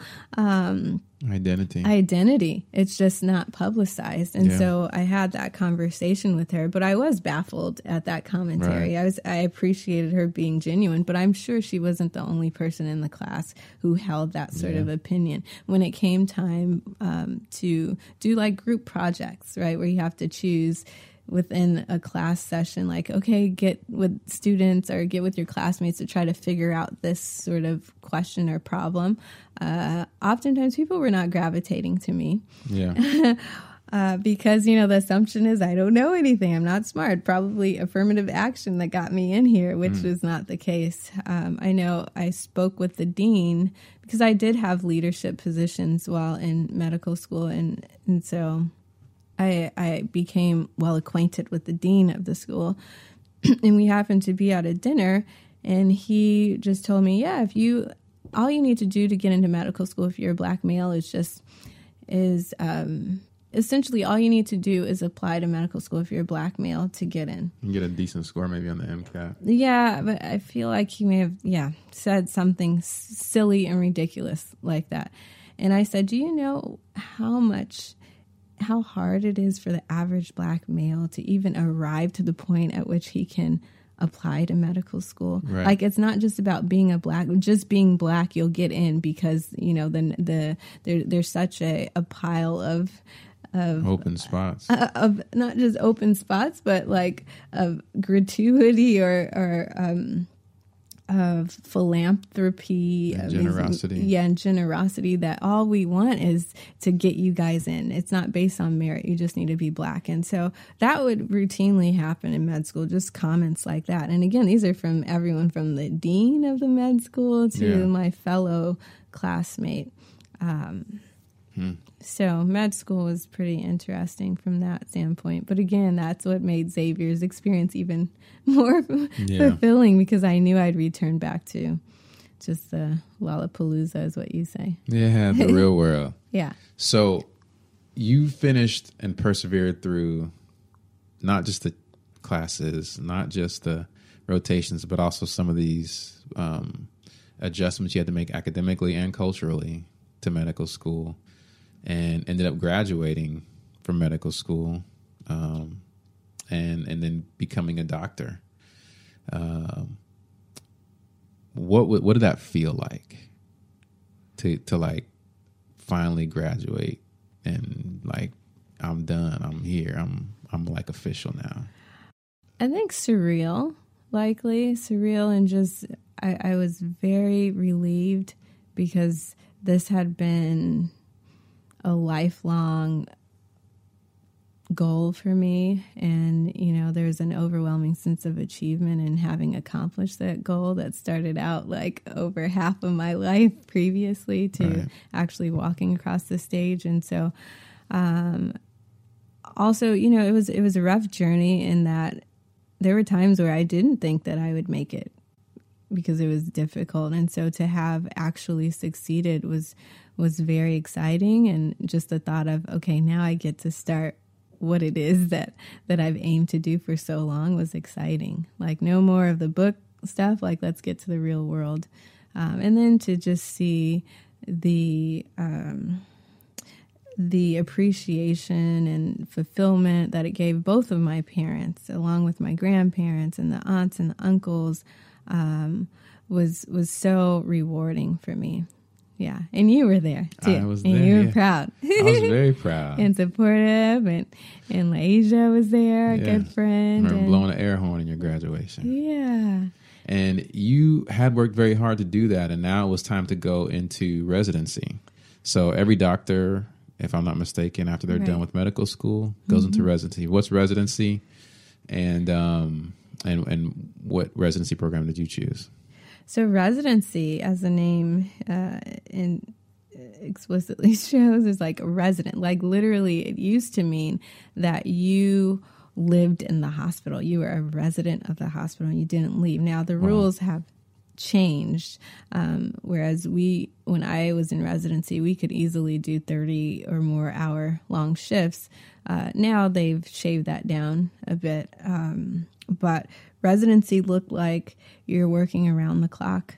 Um, I, I loved I, I loved the work of residency. There Yeah. are obviously some, you know, you're you're living with other people, and so there are, as as is true with any family, there are a lot of different personal or personality things that you may have to work through. But I actually really loved the experience of um, being in the hospital and seeing patients and getting to know the staff. Um, I'm someone who be- believes that everyone is an essential part of the team. So whether Right. it be the janitor or the cook in the cafeteria or um, the maintenance person or the president of the hospital, I tried to get to know everyone and I made a lot of friends. And so it was a rich experience. And the, and the people who oftentimes motivated me the most when I was exhausted um, were like the the cook who used to make the omelets. He made some good Or- omelets. Yeah, great omelets.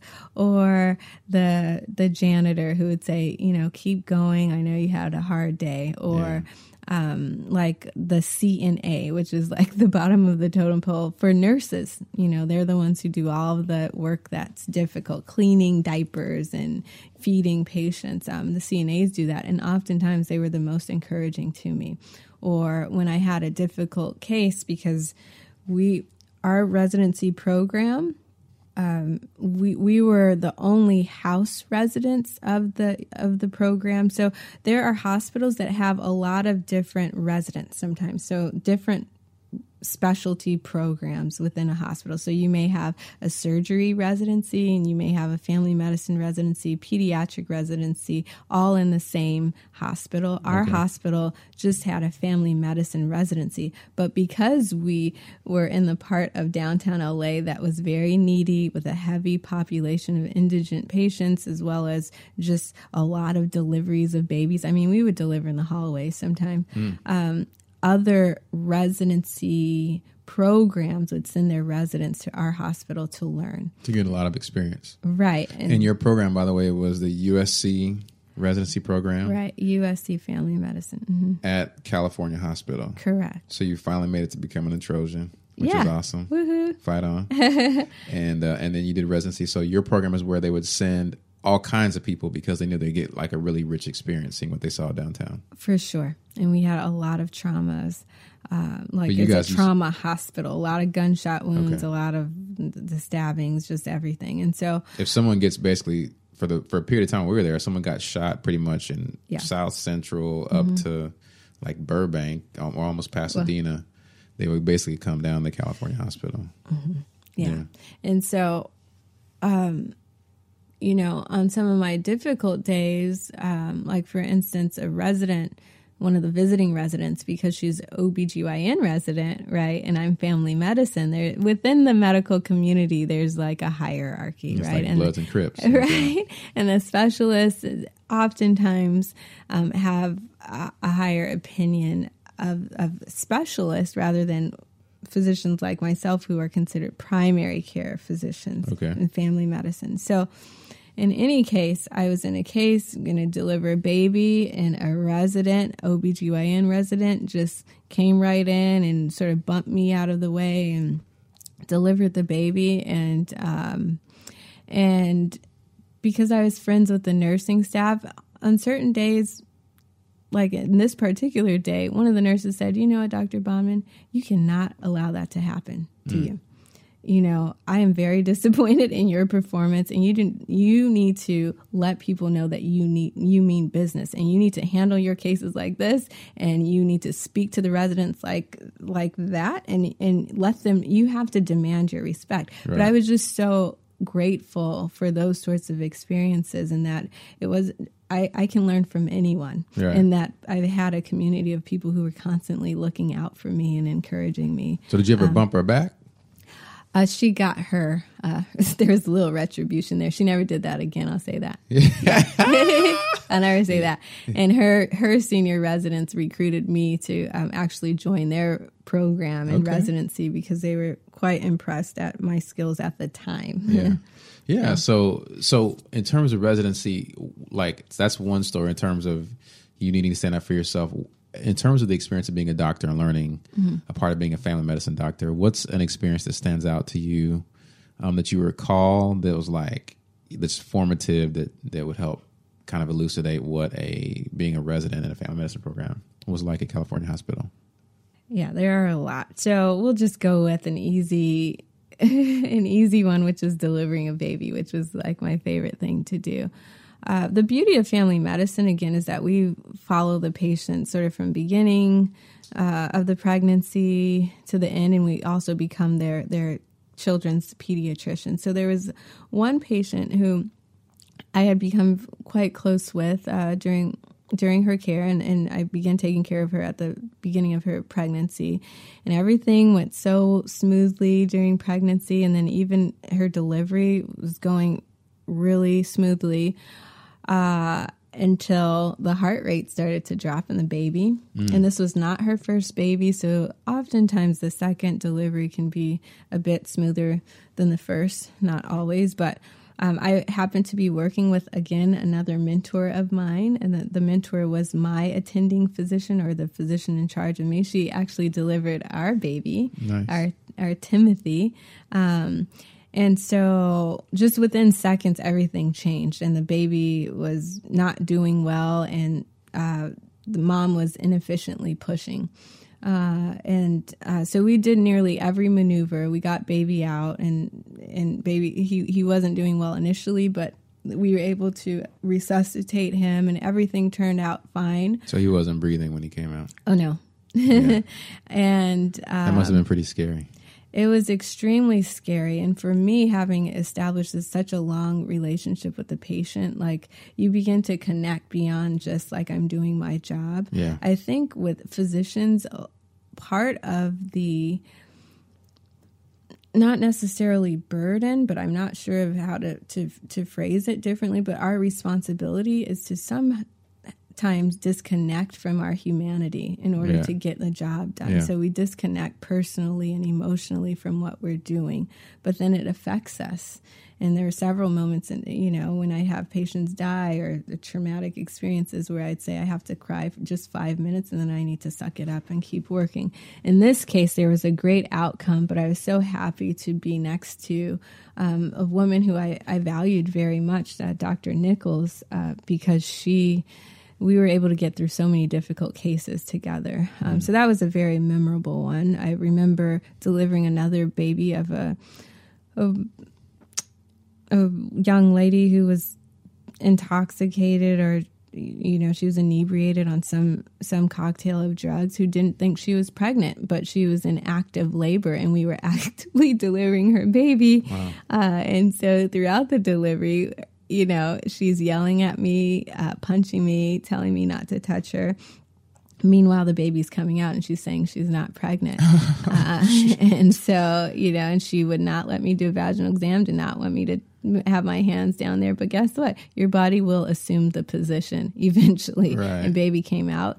But the baby, because the family did not want to assume uh, the care of the child, stayed in our nursery for months. Wow. And so w- during my long days on call or just long shifts, if ever there was downtime, I would go to the nursery and hold the babies, that baby included. And, and that again, like instilled within me or fortified within me this desire to expand our family. Yeah. Yeah. Yeah. And adopt. You love the kids. Yeah. So we may eventually have 11 kids. You eventually, never know. very, very eventually, and they'll all come at seventeen and leave at eighteen. All the adopted kids.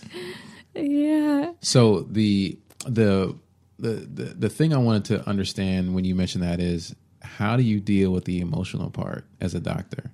I think you said there's a part of you that has to disconnect. Um, how, how much do you, you know, and, and kind of how has that changed over your career? Yeah, I think you'd be able to answer that. Yeah. You've been right here watching me through it. I mean, I think it's been a challenge more so at certain times in my life than others. Uh, during residency, I didn't really connect so much with the emotions of patient care.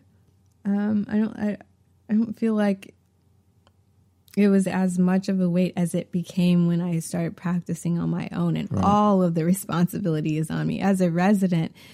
I, you think you're in control of everything and everything's up to you, but you always again have your attending physician, and that's whose license and reputation Right. is on the line. As So a it's like medical boss, student, you have the, no responsibility. The doctor's your boss. They're in Yeah. charge. They're always your backstop. They're the ultimate responsible person. Mm-hmm. So you have them to kind of fall back on. Right. But then when you start practicing, it's all on you. Exactly. And so during residency, I would disconnect momentarily by just, you know, uh, by crying sometimes, by praying, reading the Bible, talking to you about it. Um, I think another very hard time was when I had my uh, emergency room rotation. Yeah. I mean, I had a couple of them, but this one in the, again in Los Angeles at USC. One day we just got flooded with a lot of different traumas. Namely, the, the one that impacted me the most was when we had two gunshot wound victims come in at the same time, and it turned out that one was a one was a father and stepdaughter, and the father had, for whatever reason we'll never know, shot his stepdaughter, who was a hmm. teenager. And as physicians, we're responsible for the care and lives of both Right. without judgment. Yeah. And Which one did you have? I had the father. Oh, man. And it was just really devastating for me because the entire time I'm like, why not just take it out on yourself? Yeah. Um, and so, you know, but we cracked open his chest and I'm holding his heart in my hand and mm. doing what's called manual CPR, which means not through the chest, like on top of the chest, but actually in the chest, hand, heart in my hand. And I'm feeling it beat and eventually stop beating, but I'm trying my best to keep him alive. Um, and, and, and that was a hard day for me but there were experiences many like that um, where it's like i just need to just uh, withdraw a little yeah. bit like i need time away because this is heavy. Yeah. You know, as a medical student, had another very memorable experience where a mom, I was working more in a rural area um, near Santa Barbara, Marion County, maybe, um, or excuse me, Santa Maria, where at about two in the morning, a, a, husband and wife come in and they have a baby wrapped in a blanket, and they don't speak English because it's some Indian dialect, like American Indian dialect that the staff did not speak. Right. And and they had just the the husband and wife bypassed the security guards just to come in the emergency room and the security guards trying to tell us that they they're saying something's wrong with the baby. They laid that baby who was 30 days old on the on the stretcher and it's apparent that the baby is dead. Yeah. Um but we work on the baby anyway. Um, and we try our best and uh, parents are right there and mom is hovering over the the stretcher just like why why and you know just grieving as we're trying CPR and trying a, a, number of different things to resuscitate this baby who from the moment I saw knew was you know, lifeless without hope. Um, and then having to go and explain to them in yeah. terms that they can understand, like, no, the baby was not just having trouble, but this baby is is dead. Mm. Um, it was really hard because you don't cry in front of the patients yeah. or while you're explaining things and seeing the the grief specifically for parents who have lost their child yeah. is, is very difficult. Mm. Yeah. Well, you, I think you you have to be a strong person to be a doctor, and, and it's good for people to know that who want to get into that profession. Um, and and then as a professional, you started serving this National Health Service Corps commitment. Um, it, you you had the opportunity now then to work in some of those inner city underserved community mm-hmm. clinics as part of your National Health Service Corps commitment to pay back the time for this schooling.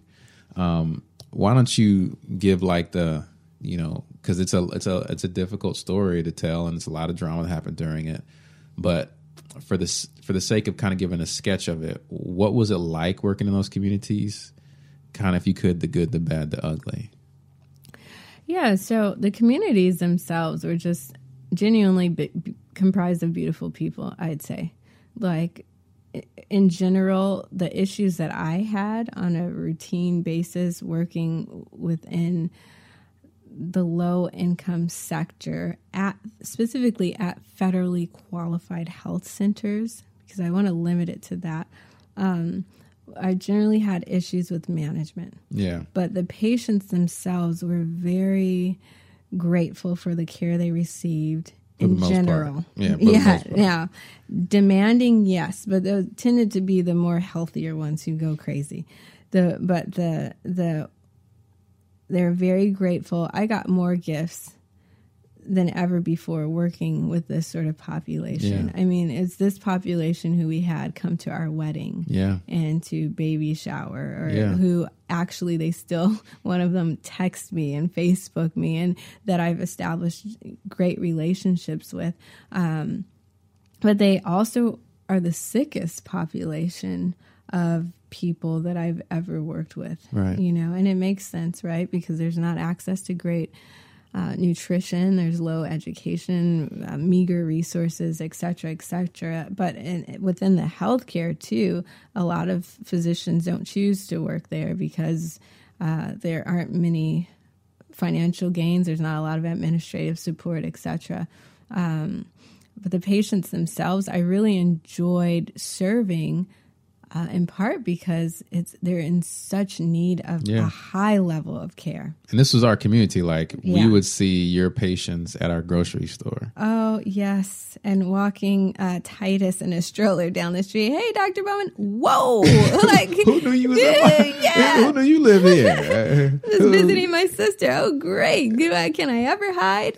Um, and I say hide because we have the flip side where you have patients who who want to get really intense with you, Because they they have some of them. very entitled, Yeah, they had needs. They thought that they deserved to get certain things right? and not pay for them. right. And you were working as a physician with integrity, saying like, no, this thing actually costs something, and they could be violently opposed to your position. Yes, because we had that happen. Um, working at an office where the staff didn't like me because I would ask them to do their work. Well, when a patient came in, got upset with me, no one let me know ahead of time that this was a, a very belligerent patient, had cursed out all the office staff. And so they say, oh, let Dr. Bonman handle it. So then they get into my, and, and then, you know, this lady, um, much larger than me, gets into the office and eventually, you know, the plan is you're going to need some medicine. Going to be Tylenol. She gets mad at me about the Tylenol and decides to physically assault me when I'm pregnant. And there's no support. And, you know, because these clinics are very much volume driven as a way to generate income, the support I got administratively was you should have prescribed her an inappropriate medicine, a narcotic. So that the your the administration told you you should have given her what she did not need, Right. so she wouldn't bother you. Right. So that she wouldn't then assault me and have me in preterm labor. Yes.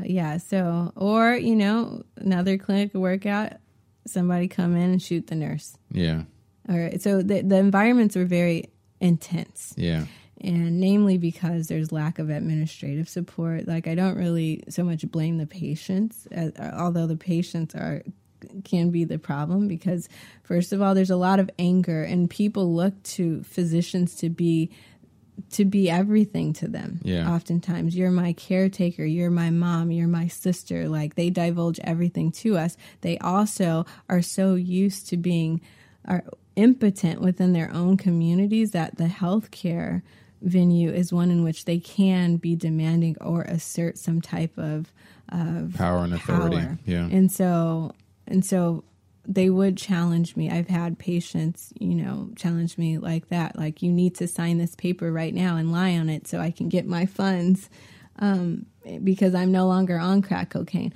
Oh, but um, I see I did a, a blood test and it shows crack cocaine. Oh well, no, no, no, no, no. Uh, it's because somebody touched me with a cigarette, and that's how the crack cocaine got in my blood. Well, no, that's not how it works. But then that patient is ready to, end fight. my life, yeah. you know, and so that kind of happened, especially early in my career, on a uh, multiple day basis Yeah, per pretty week. regular basis. Yeah. Because we got married your, I think, at the end of your residency, Mm-hmm. and so I saw this stuff from basically residency through now. Saw it up Mm-hmm. front, so it was a, it was a kind of a crazy situation. And the part that you said that people that that you might throw NHSC under the bus a little bit is they don't tell you that kind of stuff whenever you're applying for the the National Health Service Corps and getting all these scholarships that you could be in situations that are potentially dangerous. Yeah, they don't tell us that there are no quality control. There's very little quality control of the clinics themselves. Yeah. and there's not accountability on on behalf of the clinics. And I think um, that's a for me that's a that's a level of disparate treatment in a way that's not fair when it's a government organization that's supposed to be guaranteeing this level of service that's Right. providing all this care for these people that they should do their best to make sure that people are in an environment for success the doctors and the patients because what doctors going to work there are going to want to work there if if it's not safe And inevitably, that's what happens. That's why it's hard to retain physicians because it's just such an excruciating process um, administratively, where the staff has more control over the care that you render than you do. you As a doctor. as a, if a patient misses their appointment at nine a.m. at 4:30 p.m. the front desk nurse is going to say, "Oh, well you had a no-show at 9, so let's add two more patients right now at 4:40 440 or 445 and it makes no sense but you don't have a say so yeah um, so yeah it was pretty excruciating those You- years You also had, um, a different experience in terms of uh, where you worked, where you left that environment of the the federally qualified health centers and worked more so for some commercial entities. Um, one of which uh, was Heal. Um, Heal is a different type, a whole different type of thing. A Uber doctor, where you know uh, you were basically were house made house calls. Can you describe what that type of place was? Yeah, it was it was very unique. Um, the patients were were majority of which or the majority of the patients were from an entirely different demographic. So now we're talking about rendering care to celebrities very often, Yeah, and the wealthiest of the wealthy residents in Los Angeles County, Yeah. or very highly powered and accomplished professionals, as well as um, people of of of um, you know normal economic status and all of that. But there is just a, a wide range of patients served. Um, and I got to treat people in their homes, which I really enjoyed. Um, I, it sounds cliche, but it allowed me to practice the art of medicine because I did not have handy like an x ray machine, ultrasound, or many diagnostic tools, but rather my hands and my ears and, and my eyes to diagnose and to treat um, every age group. Um, and so for me, that was very rewarding um, and, and, and gratifying uh, having a mobile office was unique. Yeah. uh, but seeing the use of technology within medicine was was exciting uh, because I think medicine within this country is going to really change. And when I say medicine, just the how it's utilized uh, right now, the system of having to make an appointment and it be around based off of solely the, the doctor's schedule or the office schedule, I think will be a paradigm change. yeah. Mm-hmm. And you at Heal ended up like becoming the face of the company. People will call us and see you on commercials on TV or mm-hmm. some commercials on Facebook or different things like that. And and and I think that kind of thing happened because you know you started to get a reputation like we saw for these patients for the type of doctor that everybody wanted. As soon as you would, you go into a clinic with multiple doctors, treat somebody's patient because another doctor couldn't see them, and they want to switch from that doctor to you. Um, that happened pretty regularly to the point that it sometimes frustrated other doctors. They were mad because patients liked you over them, and uh, setting aside whatever they may have felt, the reality was that you got a good reputation for how well you treated patients. What do you think as a doctor? What's what's the thing about the way you take care of patients that made patients feel so well taken care of? Phys- I think patients really primarily want to be assured that you care about them. Yeah. You care about their needs and about the issues that they are bringing to you. Number one. So, what they are looking for is compassion. And one way to demonstrate compassion is to simply listen. Yeah. You know, it, it it's it leaves me like apoplectic sometimes hearing these stories from our friends or families about their experiences and and going in to see a physician and and the physician not listening just to their story. I mean, oftentimes you can make a diagnosis just on the what's called history or story that the patient shares with you alone. Um, but that in turn, whether it be a physician or a husband wife couple or you know, um, you know, friends talking, when you listen, that that communicates care Yeah. and empathy and sympathy. And so I think that's one thing that I do do.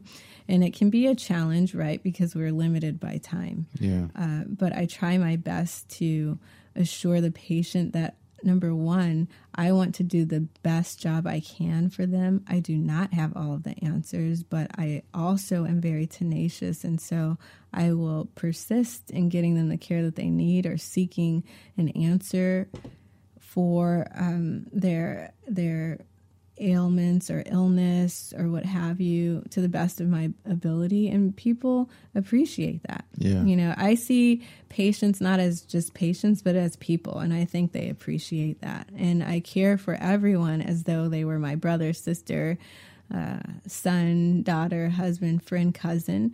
Uh, everyone gets my best care, uh, no matter if you're poor or if you are the president of the United States. And and I think that's the key. That's the key. How, so this looking young, being small, black female, um, how have you dealt with that, and how people have treated you in the in the workplace at now as a doctor? I have adopted the philosophy of this is just the reality for me. Mm. I cannot change my phenotype. And God has. And what's phenotype for the non geneticists out there? Yeah, just uh, my physical appearance, my physical makeup. Uh, you know, and God has designed me the way I am for a reason. Um, but oftentimes, a patient could be ha- short of breath. Okay, just have so much difficulty breathing they can hardly talk and the first thing they want to say is, "Oh wow, like how how old are you? How young?" And I'm like, "Hey, honey, we can worry about that later. yeah, I know you're impressed, but you can't breathe. Like I want to help you out with that." But I've I've seen some pretty what turns out for me to be comical things that people do just because they're so surprised. Yeah. Um, they they really do think I'm 13. I mean, they they say that or. Um, you know they they become so interested in me that they forget why they're there. And that's just the norm. On the contrary i've had to build a, a, a strong backbone and just a level of confidence that yeah. you know because the nurses oftentimes are older than me. Mm-hmm and with that comes a certain uh, perception that maybe uh, because I'm young, I don't know much, right. and so they treat me as such. Right. Uh, and so there can sometimes be an upside down model of of authority or um, of of de- design yeah. than is intended and and so i my job is to turn it right back upside up or right side up right yeah. side up yeah um to to get things together. And, and so sometimes um, I've encountered like a, an indignation that I feel mm. like some staff or management may have. And um, but we you get didn't allow that. them, you didn't allow them to punk you, right? And because my age or you know my gender, I see how they treat the male physicians, right. where um, you know, it's always doctor, doctor, doctor, doctor, right? Dr. Mitchell, Dr. such and such. And then with me, it's Shauntelle. Mm. And so I've learned how to not feel bad about correcting that. Yeah. Um, and being a, a, a, physician or a professional. But yeah. I've had to grow in it. Yeah, I've and, seen you. I've seen you get super about it. Uh, yeah. And, um, but I think ultimately it's just you know, working hard. There's a job to do, and there's been a lot of trials. Yeah. Um, it's okay to you know to assert your authority, you yeah. know, out there and give them, let them know. Because if if not, you know, the, the I think that's an obstacle that you're removing for the next person. Right. It's kind of like that woman who was on the plane who the whole meme started about, you know, what a black doctor looks like. Right. That you're part of serving to to repudiate the the myths or the misconception that you right. a doctor doesn't look like you. Right. And I have a sisterhood of physicians who uh, who are going through this with me. Yeah. You know, so it's not unique to me, but you know, my best friend Astrid, pediatrician, who we're probably the same stature. Yeah. We argue about who's bigger right. or who's She's heavier. uh, but she she comes across it as well. Yeah. Um, You're persevering well. I um I wanted to ask you too, like you, you're outside of work, you also volunteer for a number of organizations um, in the community, including the Charles Drew um, uh, Medical Society, um, as long as the Association of Black Women Physicians. You volunteer for the Association of Black Cardiologists. Um, why, and, and, not just volunteered or participated in them, but been officers in some of these organizations on their executive staff why do you lead and and serve in this way in these types of organizations and what about them is do you see as valuable i think each of the organizations you mentioned is geared specifically towards improving the health of uh, African American community, as well as increasing the numbers of African American physicians within medicine. Yeah. And so um, there's a legacy uh, that these organizations will leave, and and I feel a responsibility to contribute to that. Now, obviously, our procreation sort of has limited the The kids. yeah the level of my my involvement i think earlier on like med school etc I, I got my hands a lot more dirty in community service Yeah. um, but it's just the mission if we don't do it who will do it Yeah. you know if we aren't raising money to give to medical students or to high school students who aspire to be in medicine or what have you who will do it Yeah. uh, and then it's important for for kids to see faces that look like them so Mm-hmm. that they can aspire to do things other than than what they think they're capable of Right. you know one of my mentees his belief was that black men never survive past the age of 17 Yeah. Um, and so he really thought, well, what's the purpose of my life? I can do what I want to do. I can beat up who I want to be. I can uh, beat up who I'd like to beat up. I can get assaulted. It doesn't matter. I'm going to end up dead or in jail anyway. So spending time with someone like that was important because he's like, wait, you're beyond 17. You're not a male, but there are there are black people who do better than what I'm used to seeing. Yeah. That's awesome. That's really good. And I, I appreciate that you're doing this because that's the same heart of this show is to show that there are people other than what you expect to be involved at a level that's of high excellence. Um, one more um, personal question in terms of you mentioned having kids and stuff a lot. Um, what would you say is the, the top challenge of being a mom and a doctor? the guilt that's felt when I'm away from the kids because the responsibilities are similar actually in both arenas. Hmm. Like our purpose is to to nurture and to love and to extend ourselves and, and sacrificially in both aspects. But when I'm at work, I'm thinking about home and taking care of my kids and being away from them and taking care of you, being away from you. Uh, and then at home, it can be a challenge, like thinking about all of the or turning off the all of the responsibilities that I know await me at work, or did I adequately t- treat this patient, or you know, did I remember to do this or that? So I think that's the biggest challenge. I think you've handled it well, Thank you. and um, takes teamwork to make the dream work. Yes, and you've Been been, happy. an excellent husband. Well, thank you. thank you. I've been at home trying to hold down the fort for a little while. Um, and now you're getting an opportunity to have more of a flexible type of uh, career later on where you design the time yourself so you can spend more time with the kids, which is so. good. Yeah, I hope so too because I love the kids, man. but, uh, you know, uh, they, they, it's definitely a challenge being a parent and, and working together is certainly important um, to make it happen. Um, I, I wanted to ask you, you mentioned the one doctor, I think her name was Gail something, who was the OBGYN. What other mentors have you had um, as a doctor? Uh, so another very important person in my life uh, was Randy Simmons.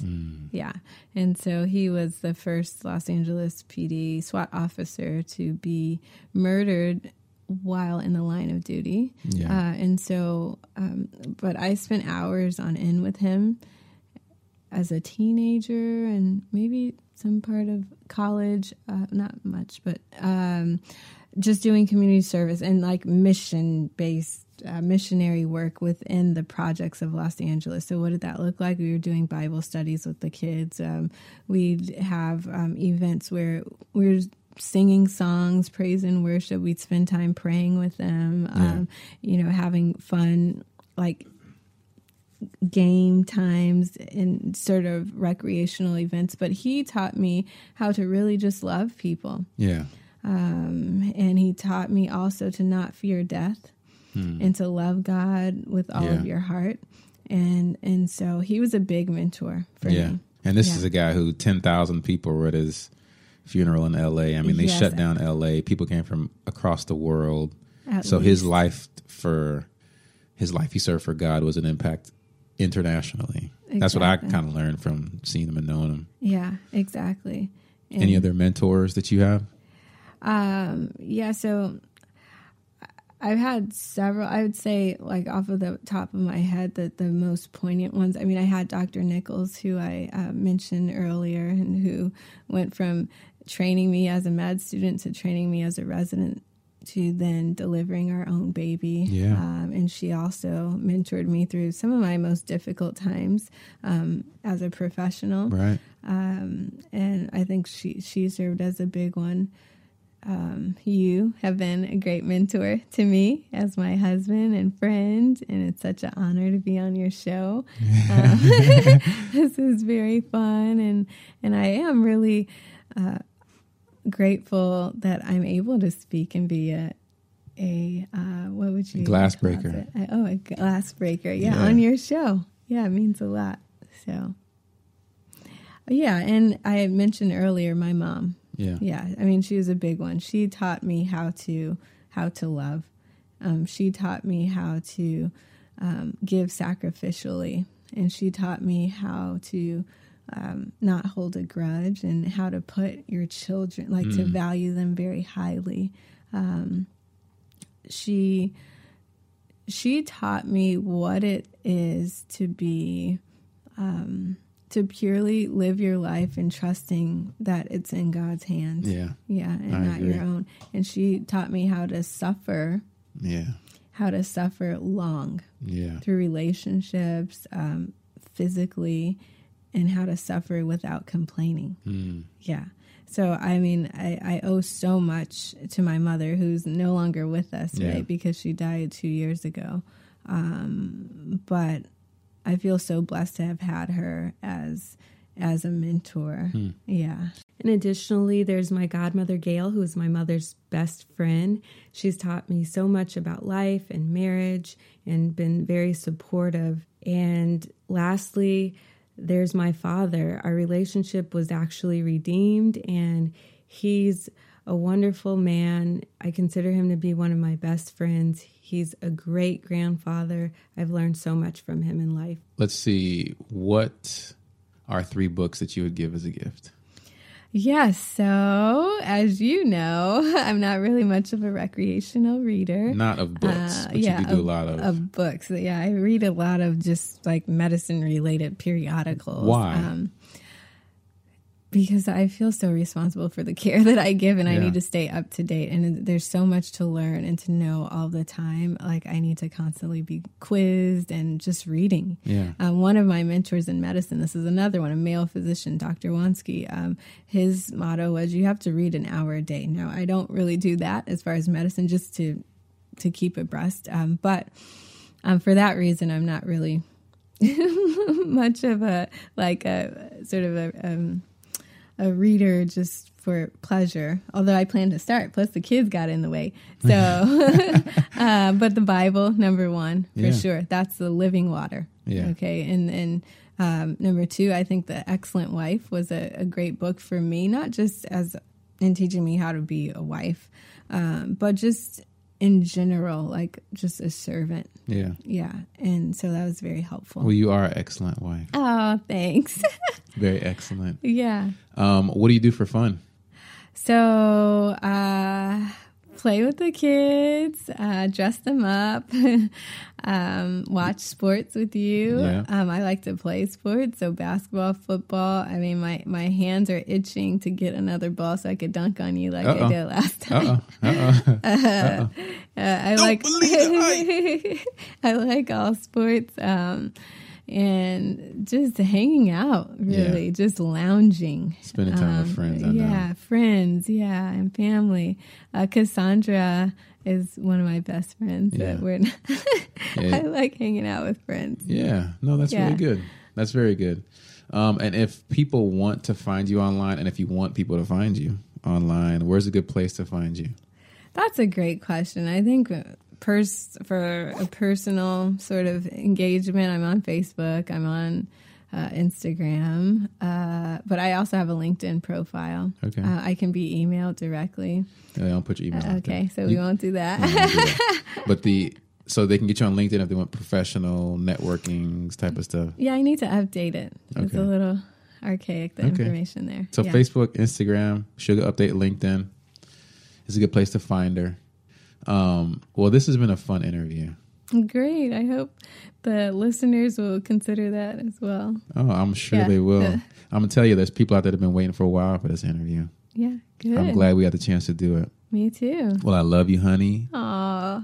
and thank you for being on my show today. My guest today has been Shan- Doctor Shauntelle Bonman Senkungu. Shauntelle, thank you for being on the show. Uh, you're welcome, and I love you too.